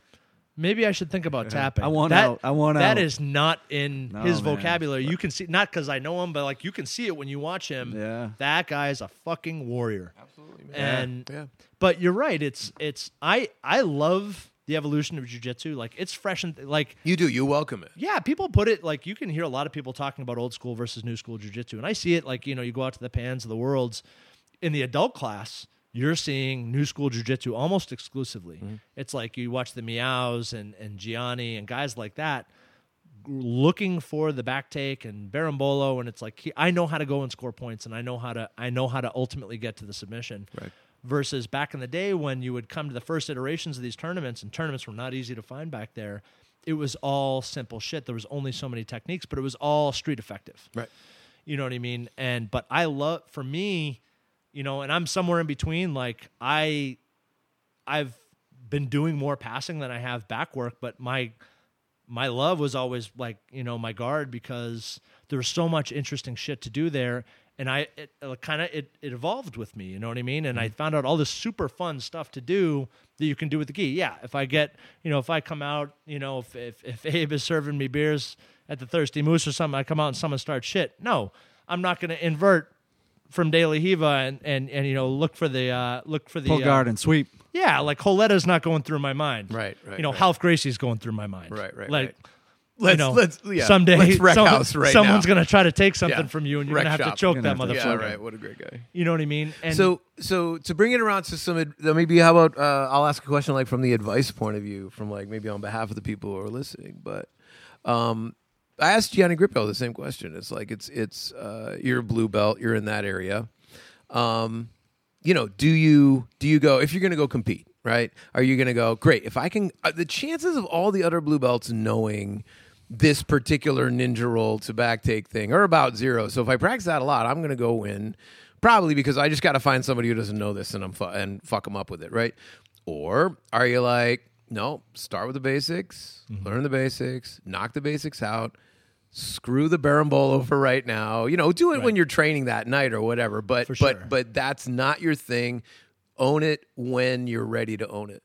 What do you think? What are your things? By the way, Uh, that that clock is not correct. We Okay, started cool. at one. all right, all right, cool. Uh, you know, We started with the letter there's one. there's an an- so is, is your answer is, is your question coming from like, hey, I'm gonna go compete standpoint? It's a complete competing question. Yeah, it's not. It doesn't apply to me. I don't really compete. That But Well- changes, I think. yeah, I, that's why I'm asking from the component because that's what I'm seeing. See what I mean? I think a blue belt who comes in with, "Oh my god, what the fuck is that?" You don't see it as much at the black belt level because everybody seems to get there so body aware. They're they're kind of ready for it. But there, I can even think of some black belt dudes who are coming in kind of wrecking shop just because this is new shit. Remember Right. when the worm guard came along and a oh, couple yeah. of guys had the worm and they was- just well, it's not even just Keenan, but a couple of did, and they didn't really have that answer. So they're wrecking shop for a good like season until everybody catches up. But it's different when you're in the blue belt area. I mean, a lot of people are going to win because they have this one technique. Do you think that slows shit down for the the student? Well, I it's it's a difficult quen- question That's to answer asking because you. so if you think uh, if you look at where we are now, the there's a you there's no way to not get exposed to it. Even at a blue belt level, you take someone like remember Adam Bradley. Yeah. Adam Bradley has a, an extremely diverse game, totally new school Yep. jujitsu. He's over at Atos now, right? Right, right. And uh, you know he's going to be a really talented kid. By the way, he is. He is really already talented is, already. You know what I mean? He's, He's he- Sure. um, but that is unavoidable at the blue belt level. There's so much exposure in jujitsu now, and everyone's training with more. There's more advanced guys on the mat at every academy now, and so the the exposure level is pretty high. To Do you mean new the exposure to to this this width of techniques? Correct. So there you go. So coming from the uh, from the teacher point of view, from my my teacher point of view, that sucks because you're going to end up with a lot of students that have a whole bunch of shitty techniques at blue belt. Right. When again, I'm playing devil's advocate. I'm asking for your thoughts. Am I totally You- crazy? No, no, no. You're absolutely right. But when it comes to your competition game, there's a very finite number of techniques that you're bringing to the table uh, to to go and compete with. You're saying So this is how my do you this pick is those my techniques? Well, I think you, you train. You know, there's some things that it, it your training will give you the feedback. You know, I mean, you know what works for you when you're on the mat. And blue belt is kind of is a tough time because you're trying to expand your jujitsu, and that's the right thing to do. But if you're going to go compete, you got to say these are my go tos. This is what works for me on the mat. This is what I'm going to go to competition with. So, in so many ways, competing is is so healthy for a person in their jiu-jitsu development. But if you're always training from a competition perspective, you're training to tap your opponent, and so your game won't grow as much as if you were sometimes training to expand your game, not win gold medals. You know what I mean? Right. So So you're kind of separating out those two right things. your game is, is very finite there's guys that that really can let their game go a little bit and they'll actually do things you know that aren't necessarily their a game jared's actually a perfect example of this you watch hmm. him he wins uh, so much of what he goes and competes in because he has his a game but he's so comfortable on the mat in a With his in B a- game, yeah, and his yeah game, his right. his competition mentality is so comfortable that he's like he trusts his jujitsu. He Yeah. trusts his jujitsu so much. Like I know this technique in the works competition setting. in the competition. I'm because that's different. that. You know, That's that's You know what I mean? what I'm it's a talking about. different trust. It's a I, different I've trust. been in there and not trusted things that You knew in the work. competition setting that I do constantly in a regular mat. And I was like looking at the match after, and I'm like, why did I feel? But I, I just couldn't do it. It I just couldn't Keep feel talking, it. It's keep brutal, going, yeah, man. yeah. It's Yeah, brutal. it's You're like, painful. why the fuck couldn't I do that there? You know? Nobody knows this better than me. like trust me. Why like, is that, Jay? just because I've had I've had experiences, you know, In, in particular, do you mean over the last couple of years? over the last couple of years. Yeah, like uh, you know, went to I've- Pans, right? I went to Pans, and you know, Alex Costa, you know, beat me 0-0 and went on to like destroy the rest of the division and win. And I was in a great position the entire time. Now, like regardless of whether I thought I should have won or lost. And Alex is a friend. He's a great guy. Like he when when he first moved into the Massachusetts area, he was on the mats at Roberto's. Like I Yeah, love nobody's calling anybody he's, out. He's Right. awesome. Not- He's right. awesome. Like I'm so happy he won. Like he's just, nobody deserves to win more than him. yeah, fuck yeah. If somebody But- beats you, he'd best go and win because Right. if they lose the next Fuck round, you. it's like and I told that him, I told him that I'm like, you better fucking run the table now. yeah, I'm gonna exactly. be pissed, and he did, and he did. and he had a better time with those guys than he did with you. right, and but I was in a great position to probably like if I could step outside. I watched I watched the tape, and I'm like, why didn't I pass? Right. Like, yeah, like I can I can argue with like how advantages, but like that's not the way jujitsu is supposed to work. Like I should have gone for the finish, and I should have. I but I was on top the whole time, and there was opportunities for me to execute, and I didn't do it. And for me, that is the big difference. You go to compete, you've just got to do it a lot to get comfort The com- the comfortable with yourself. Oh yeah, The competition. is and and to and to be in that environment. That's the tough thing. Having great jujitsu is one thing. Being a gym fucking champion is Oh, another. a totally another because you're always in your own element. Right. You know, you know the color of the mats. You know the people that are going to show up. You have your routine. You're in your own locker room. You're like, you know, nobody. There's not a thousand people around. Standing in the bullpen, going through the whole thing. Oh yeah, waking up that day in an Right. unfamiliar place, Right. eating unfamiliar food. You know, trying to navigate there and make sure, that, hey, I got, I'm, I'm signed up, and then there's that big pump up and the adrenaline dump. Learning to deal with that is is is It's a whole different thing. That's like a whole the mental element or something of of sports. and easier for some than for others, Right, for sure. right. And so I've gotten a like I've competed at every belt level, and and you learn so much about yourself through that process. That here's what I got to do to show up at my best, and then after that, walk away and say, here are the things that I got to think about, and not necessarily my game plan or my jujitsu strategy, but where my mind has to be when I walk out on that mat. Like, do I am, am I the type of guy that needs to be like pumped up and like like kind of screaming and listening to metal, or do I need to like like Georgia here? Like, do I need to listen to reggae and just kind of cruise around? Yeah, but and- you know what's funny, dude, is like when I the last one, I my my thing has now become I listen to uh, "Hurt" by Johnny Cash, and that gets me into like it's this it's a it's a very nice combination of dark, depressing, and but not like get me all wound up kind of thing. You know what I mean? And for some reason that maybe is the. But I also like to feel like no pressure and like hey, let's have fun maybe too. I don't know. that's a big deal for Um, me. Like I got I got to be able to let go. Like that's what I'm learning about myself is I got to learn to let go a little bit. And you know, Nate, this whole trust your jujitsu thing, like I've been talking with Nate about it. Nate's like, you have great jujitsu. You just need to let it go, and you'll be successful. The more tight you play, Do you the- think for you that because I know you, you know what I mean, and you go to the Pan Ams, you go to the Worlds, you go. Do you need to compete more? You know what I mean? At just not the big ones, like Uh, just to get used to it, or Uh, I feel. It's, I mean, going back to you know, obviously I've got things to work on from my mental, you know, preparation standpoint. But yeah, I mean, I, my goal is it, it's a funny position I'm in. I'm 38 years old.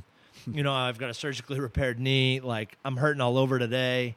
You know, I think about it sometimes, and I'm like, why do I why do I care about competing anymore? But um, this started, you know, a year and a half ago or whenever when I started training for the first Pan Ams, and that's when I like, you know, I found you know the Fort CrossFit in, in Hampstead, New Hampshire, and said, I'm gonna get stronger. I'm gonna, you know, be in the best shape of my life, and I'm gonna go compete again because I've got this fire. Like it start, it, you know, it, it ignites and it goes out. It ignites, it goes out. Like there's a part of competition, man, that is incredibly addictive and awesome. Totally. Like if you go, I mean, I, I I love it and hate it and everything in between, and like, but I know that when I've gone to some, and I'm not competing, and I'm like coaching or whatever, and by the way, I'm the worst coach ever. Um, I totally wish, Stein. I totally wish that I was competing, and I'm like, fuck, Why didn't why I, didn't I do it? You know what I didn't mean? Put my name on the paper. Right. And there was really no reason why I didn't probably at the time, or maybe there was. I don't know. But I know that there, I mean, and I don't know if this is for everybody, Mm-hmm. you know, but I know that when I'm there and I'm coaching, I'm wishing I was really out there. I- I, I could be wrong, but I don't. I think it goes into the gravestone thing. You know, like you don't write on your gravestone. Yeah, that that third week of January, I was so good at work. You know, you write.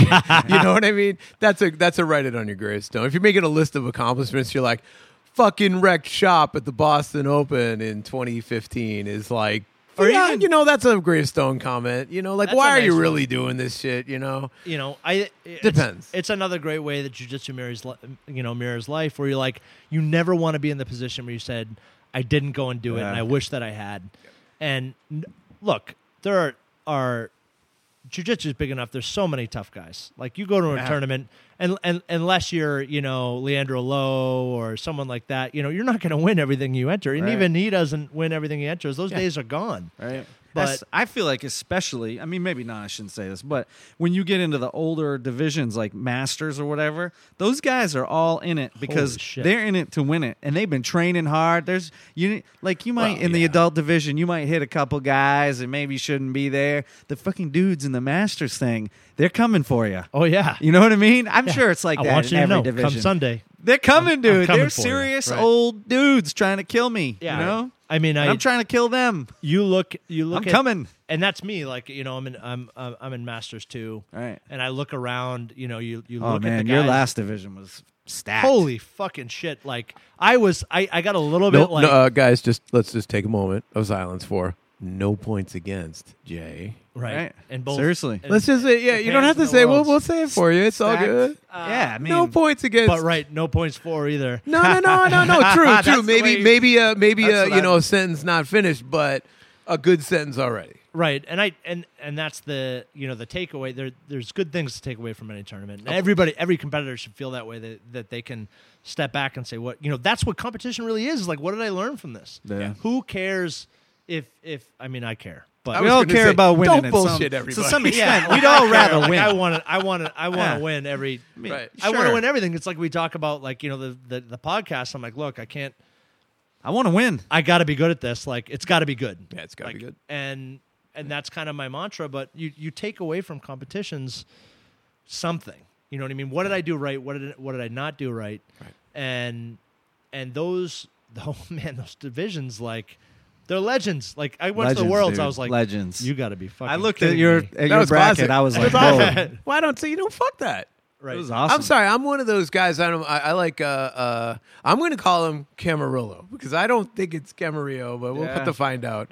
Right. Uh, but uh, yeah, I like. I like Dave, and because he he's one of the people that made the connection between you know judo and, and BJJ. Very successful. And I love you read his uh, Guerrilla Jiu Jitsu, which is one of my favorite books. I I don't get to use it enough because I'm an old dude and I'm always afraid I'm going to break my fucking knees in half if I start throwing dudes around. Don't break a hip.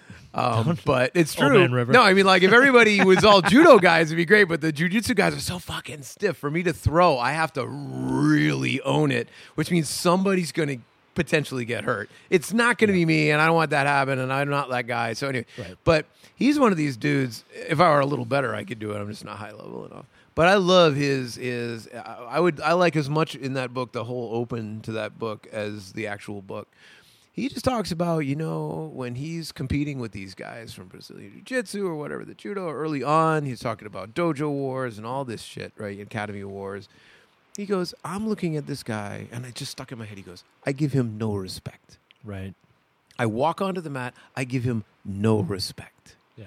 And that hit me not just through judo and then Brazilian Jiu Jitsu, but also, you know, when I'm doing business. That's a classic one for Mhm. me because I, I work, I, I make my own contracts. I am I am a, a contract uh, per I do contract uh, work into the, a number of industries, Right. and uh, the last thing I want to do it's not that I don't respect the person on the other side, but what I mean is I'm giving you no respect. I'm saying I am here to win this right now. Right. And if you didn't want to be here to compete, you wouldn't be here to compete. Yep. Am I again? Am I crazy? That's No. what I'm saying. So you can get out there, and I could know every dude You're a in hard your man, place. Riddler. Yeah, I this can is- know every dude in your class, but I'm looking at Jay going, fuck that shit. Fuck you. today is today, and those are your guys. And why would you start losing by giving them too much respect? Yep. And uh, Today's the it- day they respect you what's- because you just fucking say? threw them on their ass. Not today, motherfucker, and tomorrow's not looking too good either. There you go. You know what I mean? And that's and that's And it's not way, being an asshole. well, It's it's just owning the moment. you know my we're at we're, this is and this is something that's definitely true. You have to.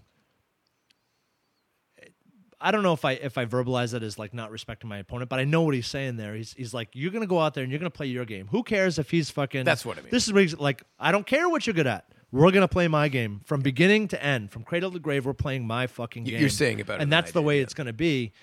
And you know that's something that is is really fresh in my mind is that when I compete, I want to make guys play my game, and it was my wife at at the Worlds who, like right before I walked onto the mat, I heard her scream, and she goes, "Be first.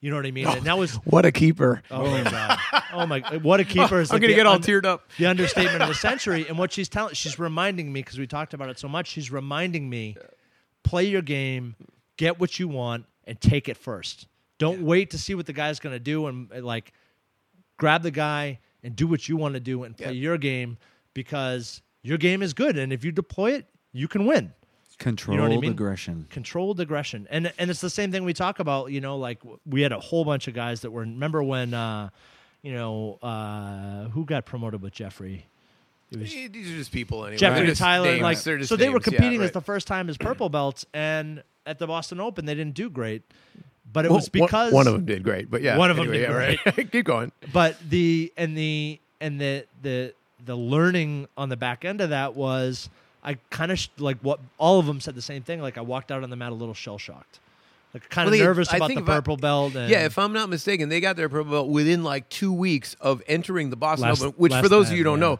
is is basically a world class competition. I mean, you have all the world class guys are there on pretty the black belt level. Yeah. It's just one of the big competitions, and these guys are walking off for the first time with their purple belt around their waist Think about the next time they and do it, and saying, though. "I got a little Holy shell shit. shocked." Yeah, right. Yeah, of and- course they did. And that yeah. was it. It was kind of getting their heads around the purple belt, and they were nervous, and like the belt was so stiff still, like it was brand new. It's like you know you had a Everyone's belt looking at boner. my new belt. They go, right? yeah, and so they were a little nervous and didn't do well. And we're talking about really talented guys. Yeah, and these guys so you are give not them a gonna little do that time. this year, right? The next tournament that they that that they entered, I saw like like we were at that thing in Portland. It was like my I didn't even know what to do. Total- one of these total- young one of these young guys who's just like he's like I don't even know freshman or sophomore in college, College. Went, went up against a le- relatively legendary two, MMA guy. two high level dude. Two no, high- but two one of them was like a legendary MMA Right. guy. So like yeah, the other guy like, fought Gary Tonon to a draw. No, no, no, no. I'm just saying, like, I understand belt. one of them, black like, belt. us jujitsu guys are going to be like, yeah, he was fantastic. He should, have, you know. But the other dude was like true chaos, like a real MMA fighter from the Oh, yeah. old school. So he had to deal with not just technique, but he also had to deal with like old guy who's not going to let some fucking little kid beat him. And he Right. beat him. It was like, fuck you, man. just insane. And Crazy. I watched this, uh, and if everybody who hears that background noise, there's like they won't hear it as much as, as you do. Monsoon. Yeah, It's a this- monsoon there's a big, outside the mon- barn. a big monsoon here. It's and good. uh, I, It's they- there was this special on TV a while back. Do you guys ever see that? There's there was two lions, and they were they grew up in captivity, and they like kind of got to the adolescent age, like literally like grew up in captivity, and they said like we're gonna figure out a way to like teach them survival skills, and then we're gonna release them, let them go and like live in the wild. Did you guys ever see this? Nope. I didn't. So, uh, man, so they they started like by like dragging dead carcasses behind a truck and seeing if the lions would chase them. You know what I mean? And like trying to like, you know, teach them those those skills in a, in a kind of semi artificial way to learn, like teach them to hunt a little bit. You didn't have to teach those fucking lions, Yeah. though, did you? And so, what eventually happened was comfortable in the environment, knew the game, got like knew what the game was all about now, you know, and they released these lions, but they from had- captivity, yeah. from captivity. And so it was the most bizarre thing. Like they heard a wildebeest, one chased him down into this like ravine. and the other two went around on the top. Like, they just knew. yeah, this was Yeah, like dude. I don't even know if lions learned this shit, but it was Well, they apparently up. do, yeah. And they just, it was like uh, pool hall junkies. Chris, I was gonna say, Yeah, it's tell, like tell us, they- Christopher Walken. I forget. I forget what he says. He goes, What a classic And scene, then- yeah. the, poking at him, Oh yeah, You there's know, a the lion out there. fucking with him. and then the next day, the lion just tears the shit out of everything. I mean, come on, lion, the fucking king of the jungle. I'll be damned. You know what I mean? These two lions Who would have known? Don't just beat him. Who would have Go out known? had kick his ass. Kick his ass. Who would have known? And Jay they- had it oh, in dude. him. And they wasn't like it wasn't like take the wildebeest down. They killed like fucking eight of these things. Yeah, man. They killed one and went to the next, and killed it shop. and went to the next, Wreck and shop. killed it and went to the Showed next. him no respect. Right, and Right. that's what I think of when I think about that tournament. In my like, I'm sitting there being the guy that released these fucking lions at this tournament, Yeah, right. and I'm Those like, guys could have gotten fucked up. I have to go find some people to apologize to. Like, I'm sorry. I'm sorry. Yeah, that maybe- was the one where I was like, "What the fuck am I doing right now?" Right. Like I'm watching this. Like we need That to put these guys back bullshit. back in the cage. Right. Back in the cage. Either that or just give him a, give him a belt and Right. send him along. Yeah. Did you ever see uh, Big Daddy, the Adam Adam Sandler movie, when he gives the kid a slingshot, and he like, he's like, "Daddy, check it out," or "Sonny, check it out." He goes out and there's like fifty dead pigeons. It's like, go go go go go back inside. Get, why don't you give me that? Go back. You're not in any. Just Right. go go play or something. Holy shit! Right. And that's how I felt that day. It was like, you gotta be fucking kidding me right now. Yeah. That was something that uh I mean that particular instance, I think we had whatever the we had came in third in medals or something. But when you see the two Well, it's just- teams that's the that number of beat people us, competed, we yeah, had right. like One quarter. ser- of the people. It was Yeah. im- and they, it was impressive. That was impressive. Yeah. Who Submission the fuck is only, teaching these people this right? shit? YouTube. They learned it on YouTube. it's a fascinating. It's fascinating to hear it from your point of view. I mean, for me, the whole thing has always been. I mean, we don't have to characterize. I'll just do a minute on. I come from the music thing, like where it's it's not a competitive thing at all. Like if something new happens, this is just a new jungle gym for everybody to play on. Right. And uh, you know, there's a lot of musicians who do the same thing. It'd be like, you know, the drum machine came along. We're like, fuck that. It's no humanity. It's all fucking machines. Nah, it's about how you play along with that inhuman thing. It's all that slaloming, and then all of a sudden, rap music. Oh, I'm fucking singing. Yeah, it's 30 years later, man. You know what it is? It's folk music. You know what American folk music Right. is? Rap music. Yeah. That's and it's beautiful because you hear these people just God, so slaloming where the things aren't so funny. It's like it's like uh, it's like Christopher Walken, you know. Right. But it, it's not a competition. Nobody wins. Everybody wins, you Right. know. And so for me, I always come into these things with the the feeling of like I'll if anything I'll always I'll always uh, fall back on just going light, you know, because if I can't when I go light, I don't mean I'm not trying to win. What I mean is I'm not trying to put any power on, because for me, I just adore that moment where the technique with no power at all just wins. It's the Ip man thing. It's like yeah, Right. you That never so you didn't easy. touch me. Yeah, ready? Here it is. Here's the sweep. Here's the mount. Here's the choke. Right. Done.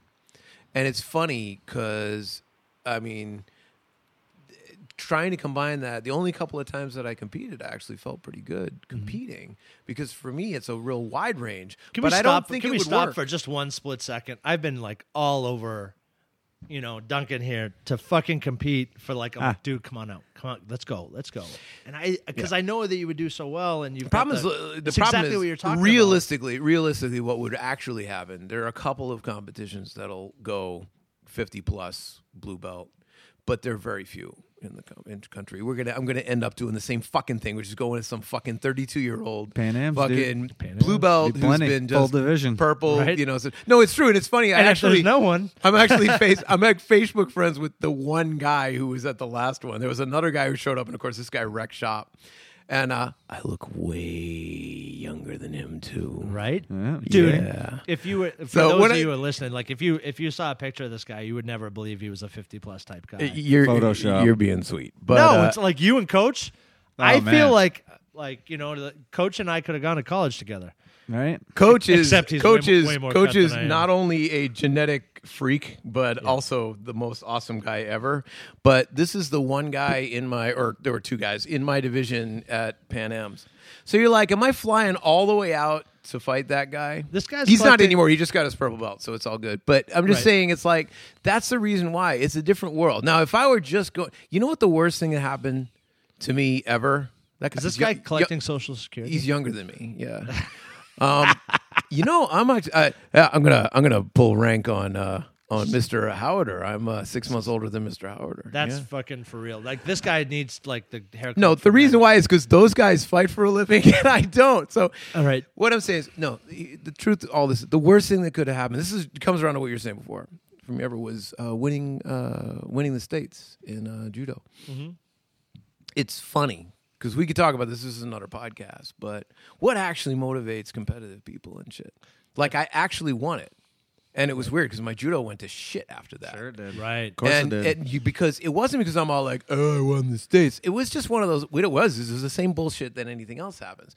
The reason why you win something, and we had a fan, we had a fantastic coach, and I miss that dude a lot. Um, there was John or the older? No, uh, Cal, and this Yeah. is my fault. It's not. It's not Cal's. It's uh, it- whatever. It's not. It's No, not you, he's it's me. he's a, fantastic guy, but he. I remember It's like my dad. What happened was on. My second father. Yeah. To put it to, to put it third. into a to, to make a point on it, uh, we went out and there were so many people in in brown belt in that division, in that sort of middleweight division, because they only really had three divisions in those kind of things. They just broke everybody into light, medium, and heavy. Right? It's like medium. So many people. They split everybody by like just judgment. J- Jimmy Pedro just went through and it's like let's throw these guys into the A group, these guys into the B group. Right? Right. Just split everybody up. Right? And it's funny because on that day, I, I, I beat the same dude twice and this other guy, but it was only a smaller group than the other group. I remember coming out going, and I was way older. I was like 38 at the time, right? The guy's like, I remember looking at this this guy coach and, and just going, yeah, well, you know, it wasn't like I beat the whole class. There were some of the guys in the other group that could have wiped my ass, right? And he just looked at me and he goes, you know, eh, eh, with paraphrasing, he goes, just never say that again. He was pissed. Right. He just pissed at me.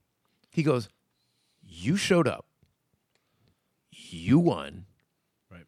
on that day, Right. right? And we had had this conversation. You didn't make conversation the a lot. brackets, by the way. Like you didn't Right. get to No, no, pick no, no, who no, no. faced. He goes, "Th- anybody could show up. Anybody could be there. You won. And he and there's a story, there's an old judo story, which he, he just launched right into because he knew I knew about it. Which is this guy who won the Olympics, and the guys, you know, they did the, that classic, you know, post interview. How do you do it? He goes, "Well, the guy I beat, I just lost to last week in the you know the worlds or whatever, right?" Right. And he goes, "I'm the champion for today only." In Japanese, you know, and I was like, boom, like you just fucking stuck a knife through my fucking head. Eh, like, live forever. That's it right there. Right. You're only the champion on that day. right. And so your desire has to be the champion for that day. This is just my opinion. I'm throwing it out there. So when you turn around to music, the cool thing or art, you can be the champion if you're good at it. You can be the champion and the loser every single day. And so it just it kind of divorces you from it.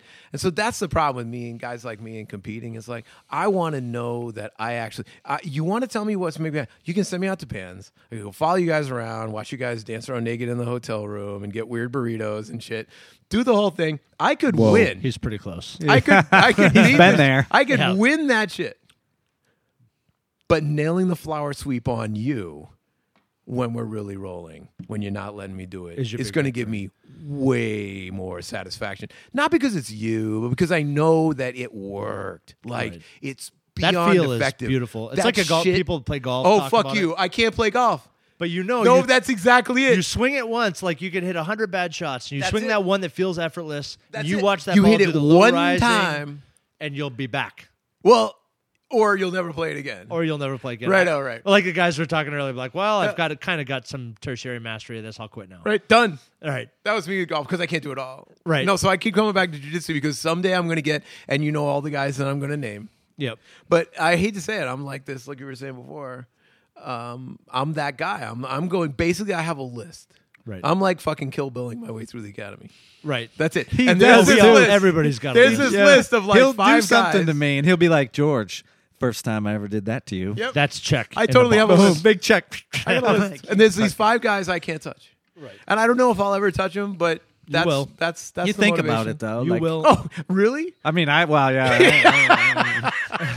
you think? maybe you do. Maybe you do. Maybe you Right. don't. There's on a, on a long enough timeline, the the gap between you and your training partners gets smaller all the time, all the time. So it's That's you know, cool, yeah. you start this thing like uh, Derek and I. Were, I forget what the gap was between our black belts, but it was it was pretty big because he's first of all he's a lot younger than me, you know. Uh, but the longer we train, the smaller that gap gets, and. Is that motivational or am I psychotic? Uh, well, you mean with Derek and I, or in what I mean is, I'm not seeing that as super motivational. I'm saying it's like you got to be just as happy. question. Seriously. I know. I mean, is it, but is it cool that I mean you're teaching the dude what's hurting you? I mean, that's I'm that's like the ultimate with that. samurai shit, man. in the in the academy. Kill I will the tell master. You, I will tell you exactly what it takes to beat me. Like It's one of the reasons why spots we're are. here. I don't want to talk for George. It's one of the reasons why I'm there because I've been to the places where the people who are beating the shit out of me are not telling me what that is, and they're like, "You're going to need to figure this That's out." fucked I'm up. like, "This is super exactly lame. not what Yeah, the point is." That is fucked up. I think And it's. I I, would think it's a think, lack of confidence. I And think the it- ultimate confidence is just uh, mu- It- mutual, uh, whatever you know. right. But we go back to discovery. the earlier comment we are talking about about things that are good for jujitsu and things that are bad, and the community comes together to protect it. Right. Right. And so when people show up and they come to tra- not that. Port City is the only place you can train, and we're doing something. We, I believe, we are doing something special. But there's a million amazing academies out there, like people that we connect with that are that are doing it right. You know We're what I mean? They're come and see really them, right, doing George? it right. Yes. but people it. show up sometimes and say things like, "Oh, I, well, I, you know, where are you coming from?" And they're saying, you know, whatever. I'm in town for a week, and I never get to roll with the black belt, or oh, uh, we're spoiled, man. I'm spoiled. You know what I mean? Or, or he, you know, shows me things that don't work, and like that boils my blood because I don't claim to be a cust- well. Actually, in a way, we're all custodians of jujitsu. You know what I mean? Like it's up to us to protect it. It's it's it is what it is. But that kills me because having that at my disposal when I was trying to learn was the most important thing ever. Yeah. Like having Pat Barbieri, Nate, Kenny, Roberto, like beat the ever loving shit out of me. Yeah. I, I learned. You got to have people to push way. you. I learned But that it's way. also- and I had my list. I was Yeah. like, I was like, one day, one day, motherfucker. Like, I don't need it to be every day. I No, just need it to be one day. Right. You know what I mean? And that's you know, it's not it's not competition all the time. It's not competition on the mat every time. But there's an aspect of it, right? You're competing really more with yourself than anything else. You're like, one day I'm gonna survive. You know, like uh, Jameson, who just started jujitsu a few months ago, he was like, I just want to get through rolls without getting tapped. And the other day, That's kind of a big question, but yeah, Right. The Depends other on day, who you're though, going with. Yeah, he swept a guy, past his guard, mounted him, and armbarred the guy, and he was like, "I fucking did it!" Like, yep. step oh, it's it's step- a feeling like no other. man, it is the greatest. It is the greatest, and it, it just never goes away. Then after a while, right, when you've Well, until the next day when everybody comes in and finds people, out, right? And some dude like you told me that he did that, and I was like, it was like I did it. I was so happy for I him. so- you know what I mean? Because he's taking my fundamentals class. And I'm not saying that he what he did he got from me because he probably didn't, but you have a little bit Certainly of didn't get it from you me, know I mean? Who knows No, where he learned that stuff from? It was it was me, guys. But roll there's with them all the something you're I like I believe that. you you can take some I mean I'm sure most teachers feel like you know you you get some win out of someone else's win that you've helped get that win. Oh, if you don't get that, then you're not a fucking teacher. I'll put that right out, and I'll argue Oh, yeah. that shit to eh, all death. You're doing the wrong you thing. are not doing it because you want to see them beat the shit out of you, whether it's business or art or jujitsu or any math. If if you cannot take pride in the fact that you delivered the tools that person need, and if they take those tools and kill you, you got to die. It's your happy. greatest You got to die win. happy. You Let's- won. Let's it's not even yours. It's like that's how you got there, and you brought it forwards. You're bigger than all that. So let let's change medium for a second. Let me let me throw this question back at you. Think about this: like you're at Berkeley, you know, in my opinion, teaching kind of like the brightest, the best of the brightest. Right? Berkeley's no fucking super joke. lucky to teach the people. That yeah teach them, right yeah. and if if your agenda is to go in there and and you know kind of pad your ego you're there for the wrong reason uh, We're really lucky that the people that I work with, my colleagues, the faculty there, there are very few people that are like that. right We're and you're very great lucky. and and and what's the win at the end of the day The win is that music, if you can't see, I'm just going to use music, but we could just say jujitsu, it's been here before I came along. It's going to be here after I'm gone. It's way the fuck bigger than any one person is going to just own it. Good luck trying to fucking own that shit. All I can do, all I can hope to do is one, have a good time while I'm here. Two, maybe translate some of that communication. But three, just sort of reach up into that big vortex that's music that was there before I came along and just push it. And some people, you know, like great musicians will do this big push and make music way forward. But every musician pushes it forward just a, A little bit. And so the idea of teaching is uh, they're not my students. I hate that shit. I mean, I'll say it out loud. I probably shouldn't because it's not really very politically correct to say at Berkeley, but they're not my students. And it's not my class. And this is not my music. This is music. They're students. It is a class. It is music. And when I'm teaching what I know, I'm just adding what I can to something they're going to end up doing way better than all of Wow, us. that's It's pretty pro- fucking profound. mind-blowing. Yeah, dude. Well, I don't mean to I be could- profound, but I'm saying I'm trying to talk about Wait jujitsu through music. No, I don't know, teach and jujitsu. That's, but- that's what I heard. Like, Are they I'm not really sure your I've- students? You know what I No. mean?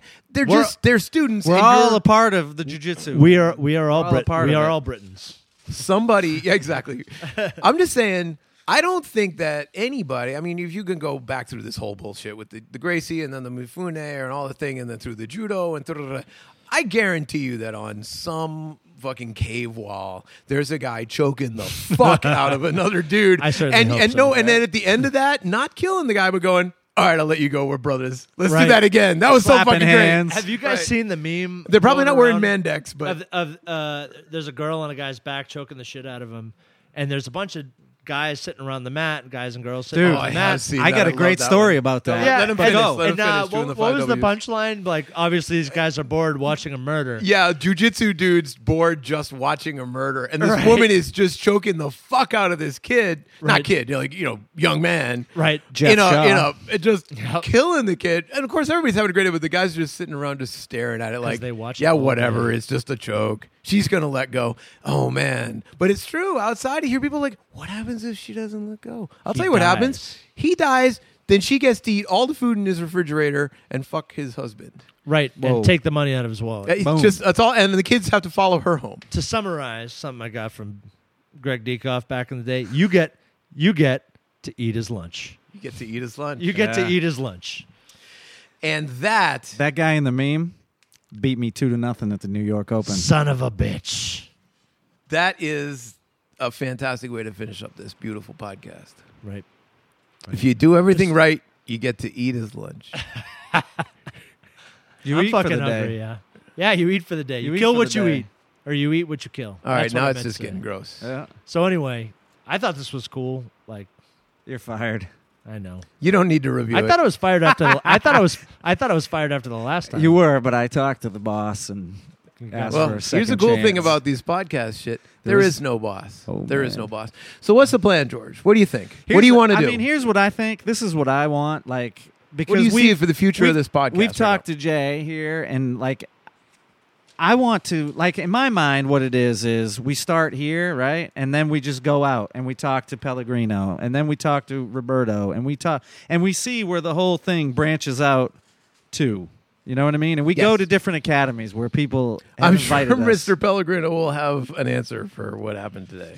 Well, it, Okay. it's it's funny you mentioned that. So I was talking to Pell yesterday. Just so you guys know uh, what, what's going on here, Jay's just drawing a penis. I think that's mine.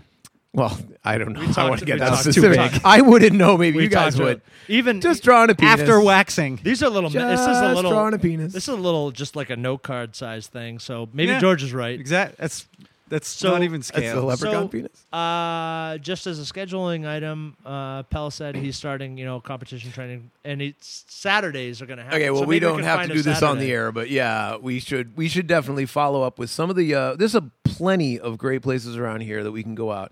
Basically, I in the wanna see plan, all of them, there's really. going yeah. to. you realize from Let's- here on in, I can't not hear Christopher Walken when that was you very, are talking. That was like I'm- suicide. I want to see all of King of New York. really, but I can't. Just so you them. Know, just so you know, and everybody I know knows this. It just it doesn't. It's never going to be on command. Just so you know, I'll do it when I feel like it. Don't fucking force me God damn, because it won't man. happen. If it was George, I could force you, but I can't force you, Jay. So anyway, Yeah, yeah. we're gonna have an epic roll, George. It's kind of I know. Um, like, oh yeah, you keeping score, Riddler? Fuck you. How's that knee fucking slice, asshole? You like that? You want the knee slice again? that's, Here it comes. That's three. That's six. That's Mega- nine. and you guys Megaton wonder, and you wonder what the motivation is, right? Yeah. So so the- little so- more knee slice, sure. So to do the uh, to do to do the work, though, we have a couple of things planned. We're going to do these in studios every now and then. We're going to try to hit a once a month uh, tempo. Hopefully, down the line, we're going to pick that up. But that's a good fallback. Hopefully, we can do better than once a month. Uh, the plan is to have a couple of different types. One, every now and then in the studio, us reviewing the shit, catching up with you guys, catching up with what we're doing, catching up with everybody is. I have a feeling we can have the same conversation a couple of times. It'll still be interesting. Let's Um, go celebrate East Coast Jiu Jitsu. Definitely Yes. going to go out and every day. the basic plan. okay, let's finish this Oh, up. So sorry, I'm the not paying basic plan here is to uh, is to head out to take the uh, class to get through the class, roll. You guys can have a better time than I can. It's all good. Rec Mm-hmm. I shop doubt whenever we it. Uh, then drop the uh, mic right on the mat and uh, interview whoever's there. I'd like to be able to make an ever widening circle around the whole Northeast because, like we were saying before, it's astonishing to me how many people from the Northeast are winning on the world level.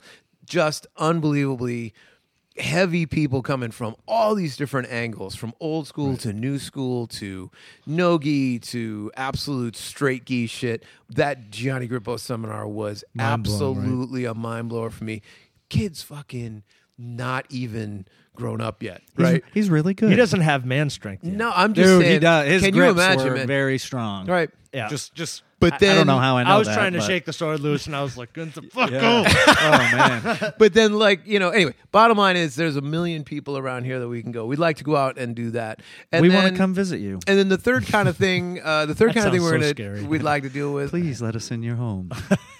The reality is, Got you there. we don't have to be the only hosts of this particular podcast. If you live in the Northeast, if you like what we're doing, you like the format, and you can hit the format, if you want to host one, it'll go up as Great Northeast BJJ Podcast, your name. We don't have to be there. This is the idea here between most of the. Uh, I'm going to talk about the network for a little bit, but most of the. Um, of the podcast on the Red Wing Superior Network is the basic concept is it's not about me. Well, it might be a little bit about it, George. and I'm Always sure about it's me. always about Jay, All but about the idea is All about Me. if George. if you want to League hit the World format, Series. Let me tell you a story about the little League make. Batman. I Ask me can't next believe time. you just said that. I had to. The fucking Little League World Series. Oh man. I can't help We don't it. live within the past. I Not mean, me. Not me. No. So anyway, if you want to host one, get in touch. Red Wing All right, I live in the Superior past. Podcast Network, redwingsuperior.com. This particular uh, podcast, uh, you're probably going to hear, we're probably going to record a couple more before they come out. We'll put the whole thing out. You can binge them. Uh, but this, you Once can we reach do us. a good one. if you have a question or you would like us to talk about something in particular, and that could be pretty much anything. It doesn't have to be only jujitsu related. Think of the personalities that are talking here. I'm sure you have a question or two. How tall actually is George? Not very. Um, you can reach us at Great North. Greater than three foot six. yeah, it's not an exact. I'm trying to say the website. Great Northeast BJJ.com. Great Northeast BJJ BJJ.com. God damn it, that wine was pretty good. For cheap wine, I don't good you're wine. Ron Drake at all. We go, yeah, exactly. I do, I do drink a little too Oh, much on these things. Hmm. Anyway, uh, get in touch, drop your questions or comments, and uh, we would love to hear from you. Uh, thank you very much to our And- sponsors, Tortuga Soap and Crash Kimonos, and of course, Port City BJJ. I think uh, you'll notice uh, as we go forward, we'll talk a little less about Port City. Uh, all three of us, of course, uh, train there. Jay is one of the owners, so we've been talking about that particular place a lot. But that's not the point of this podcast.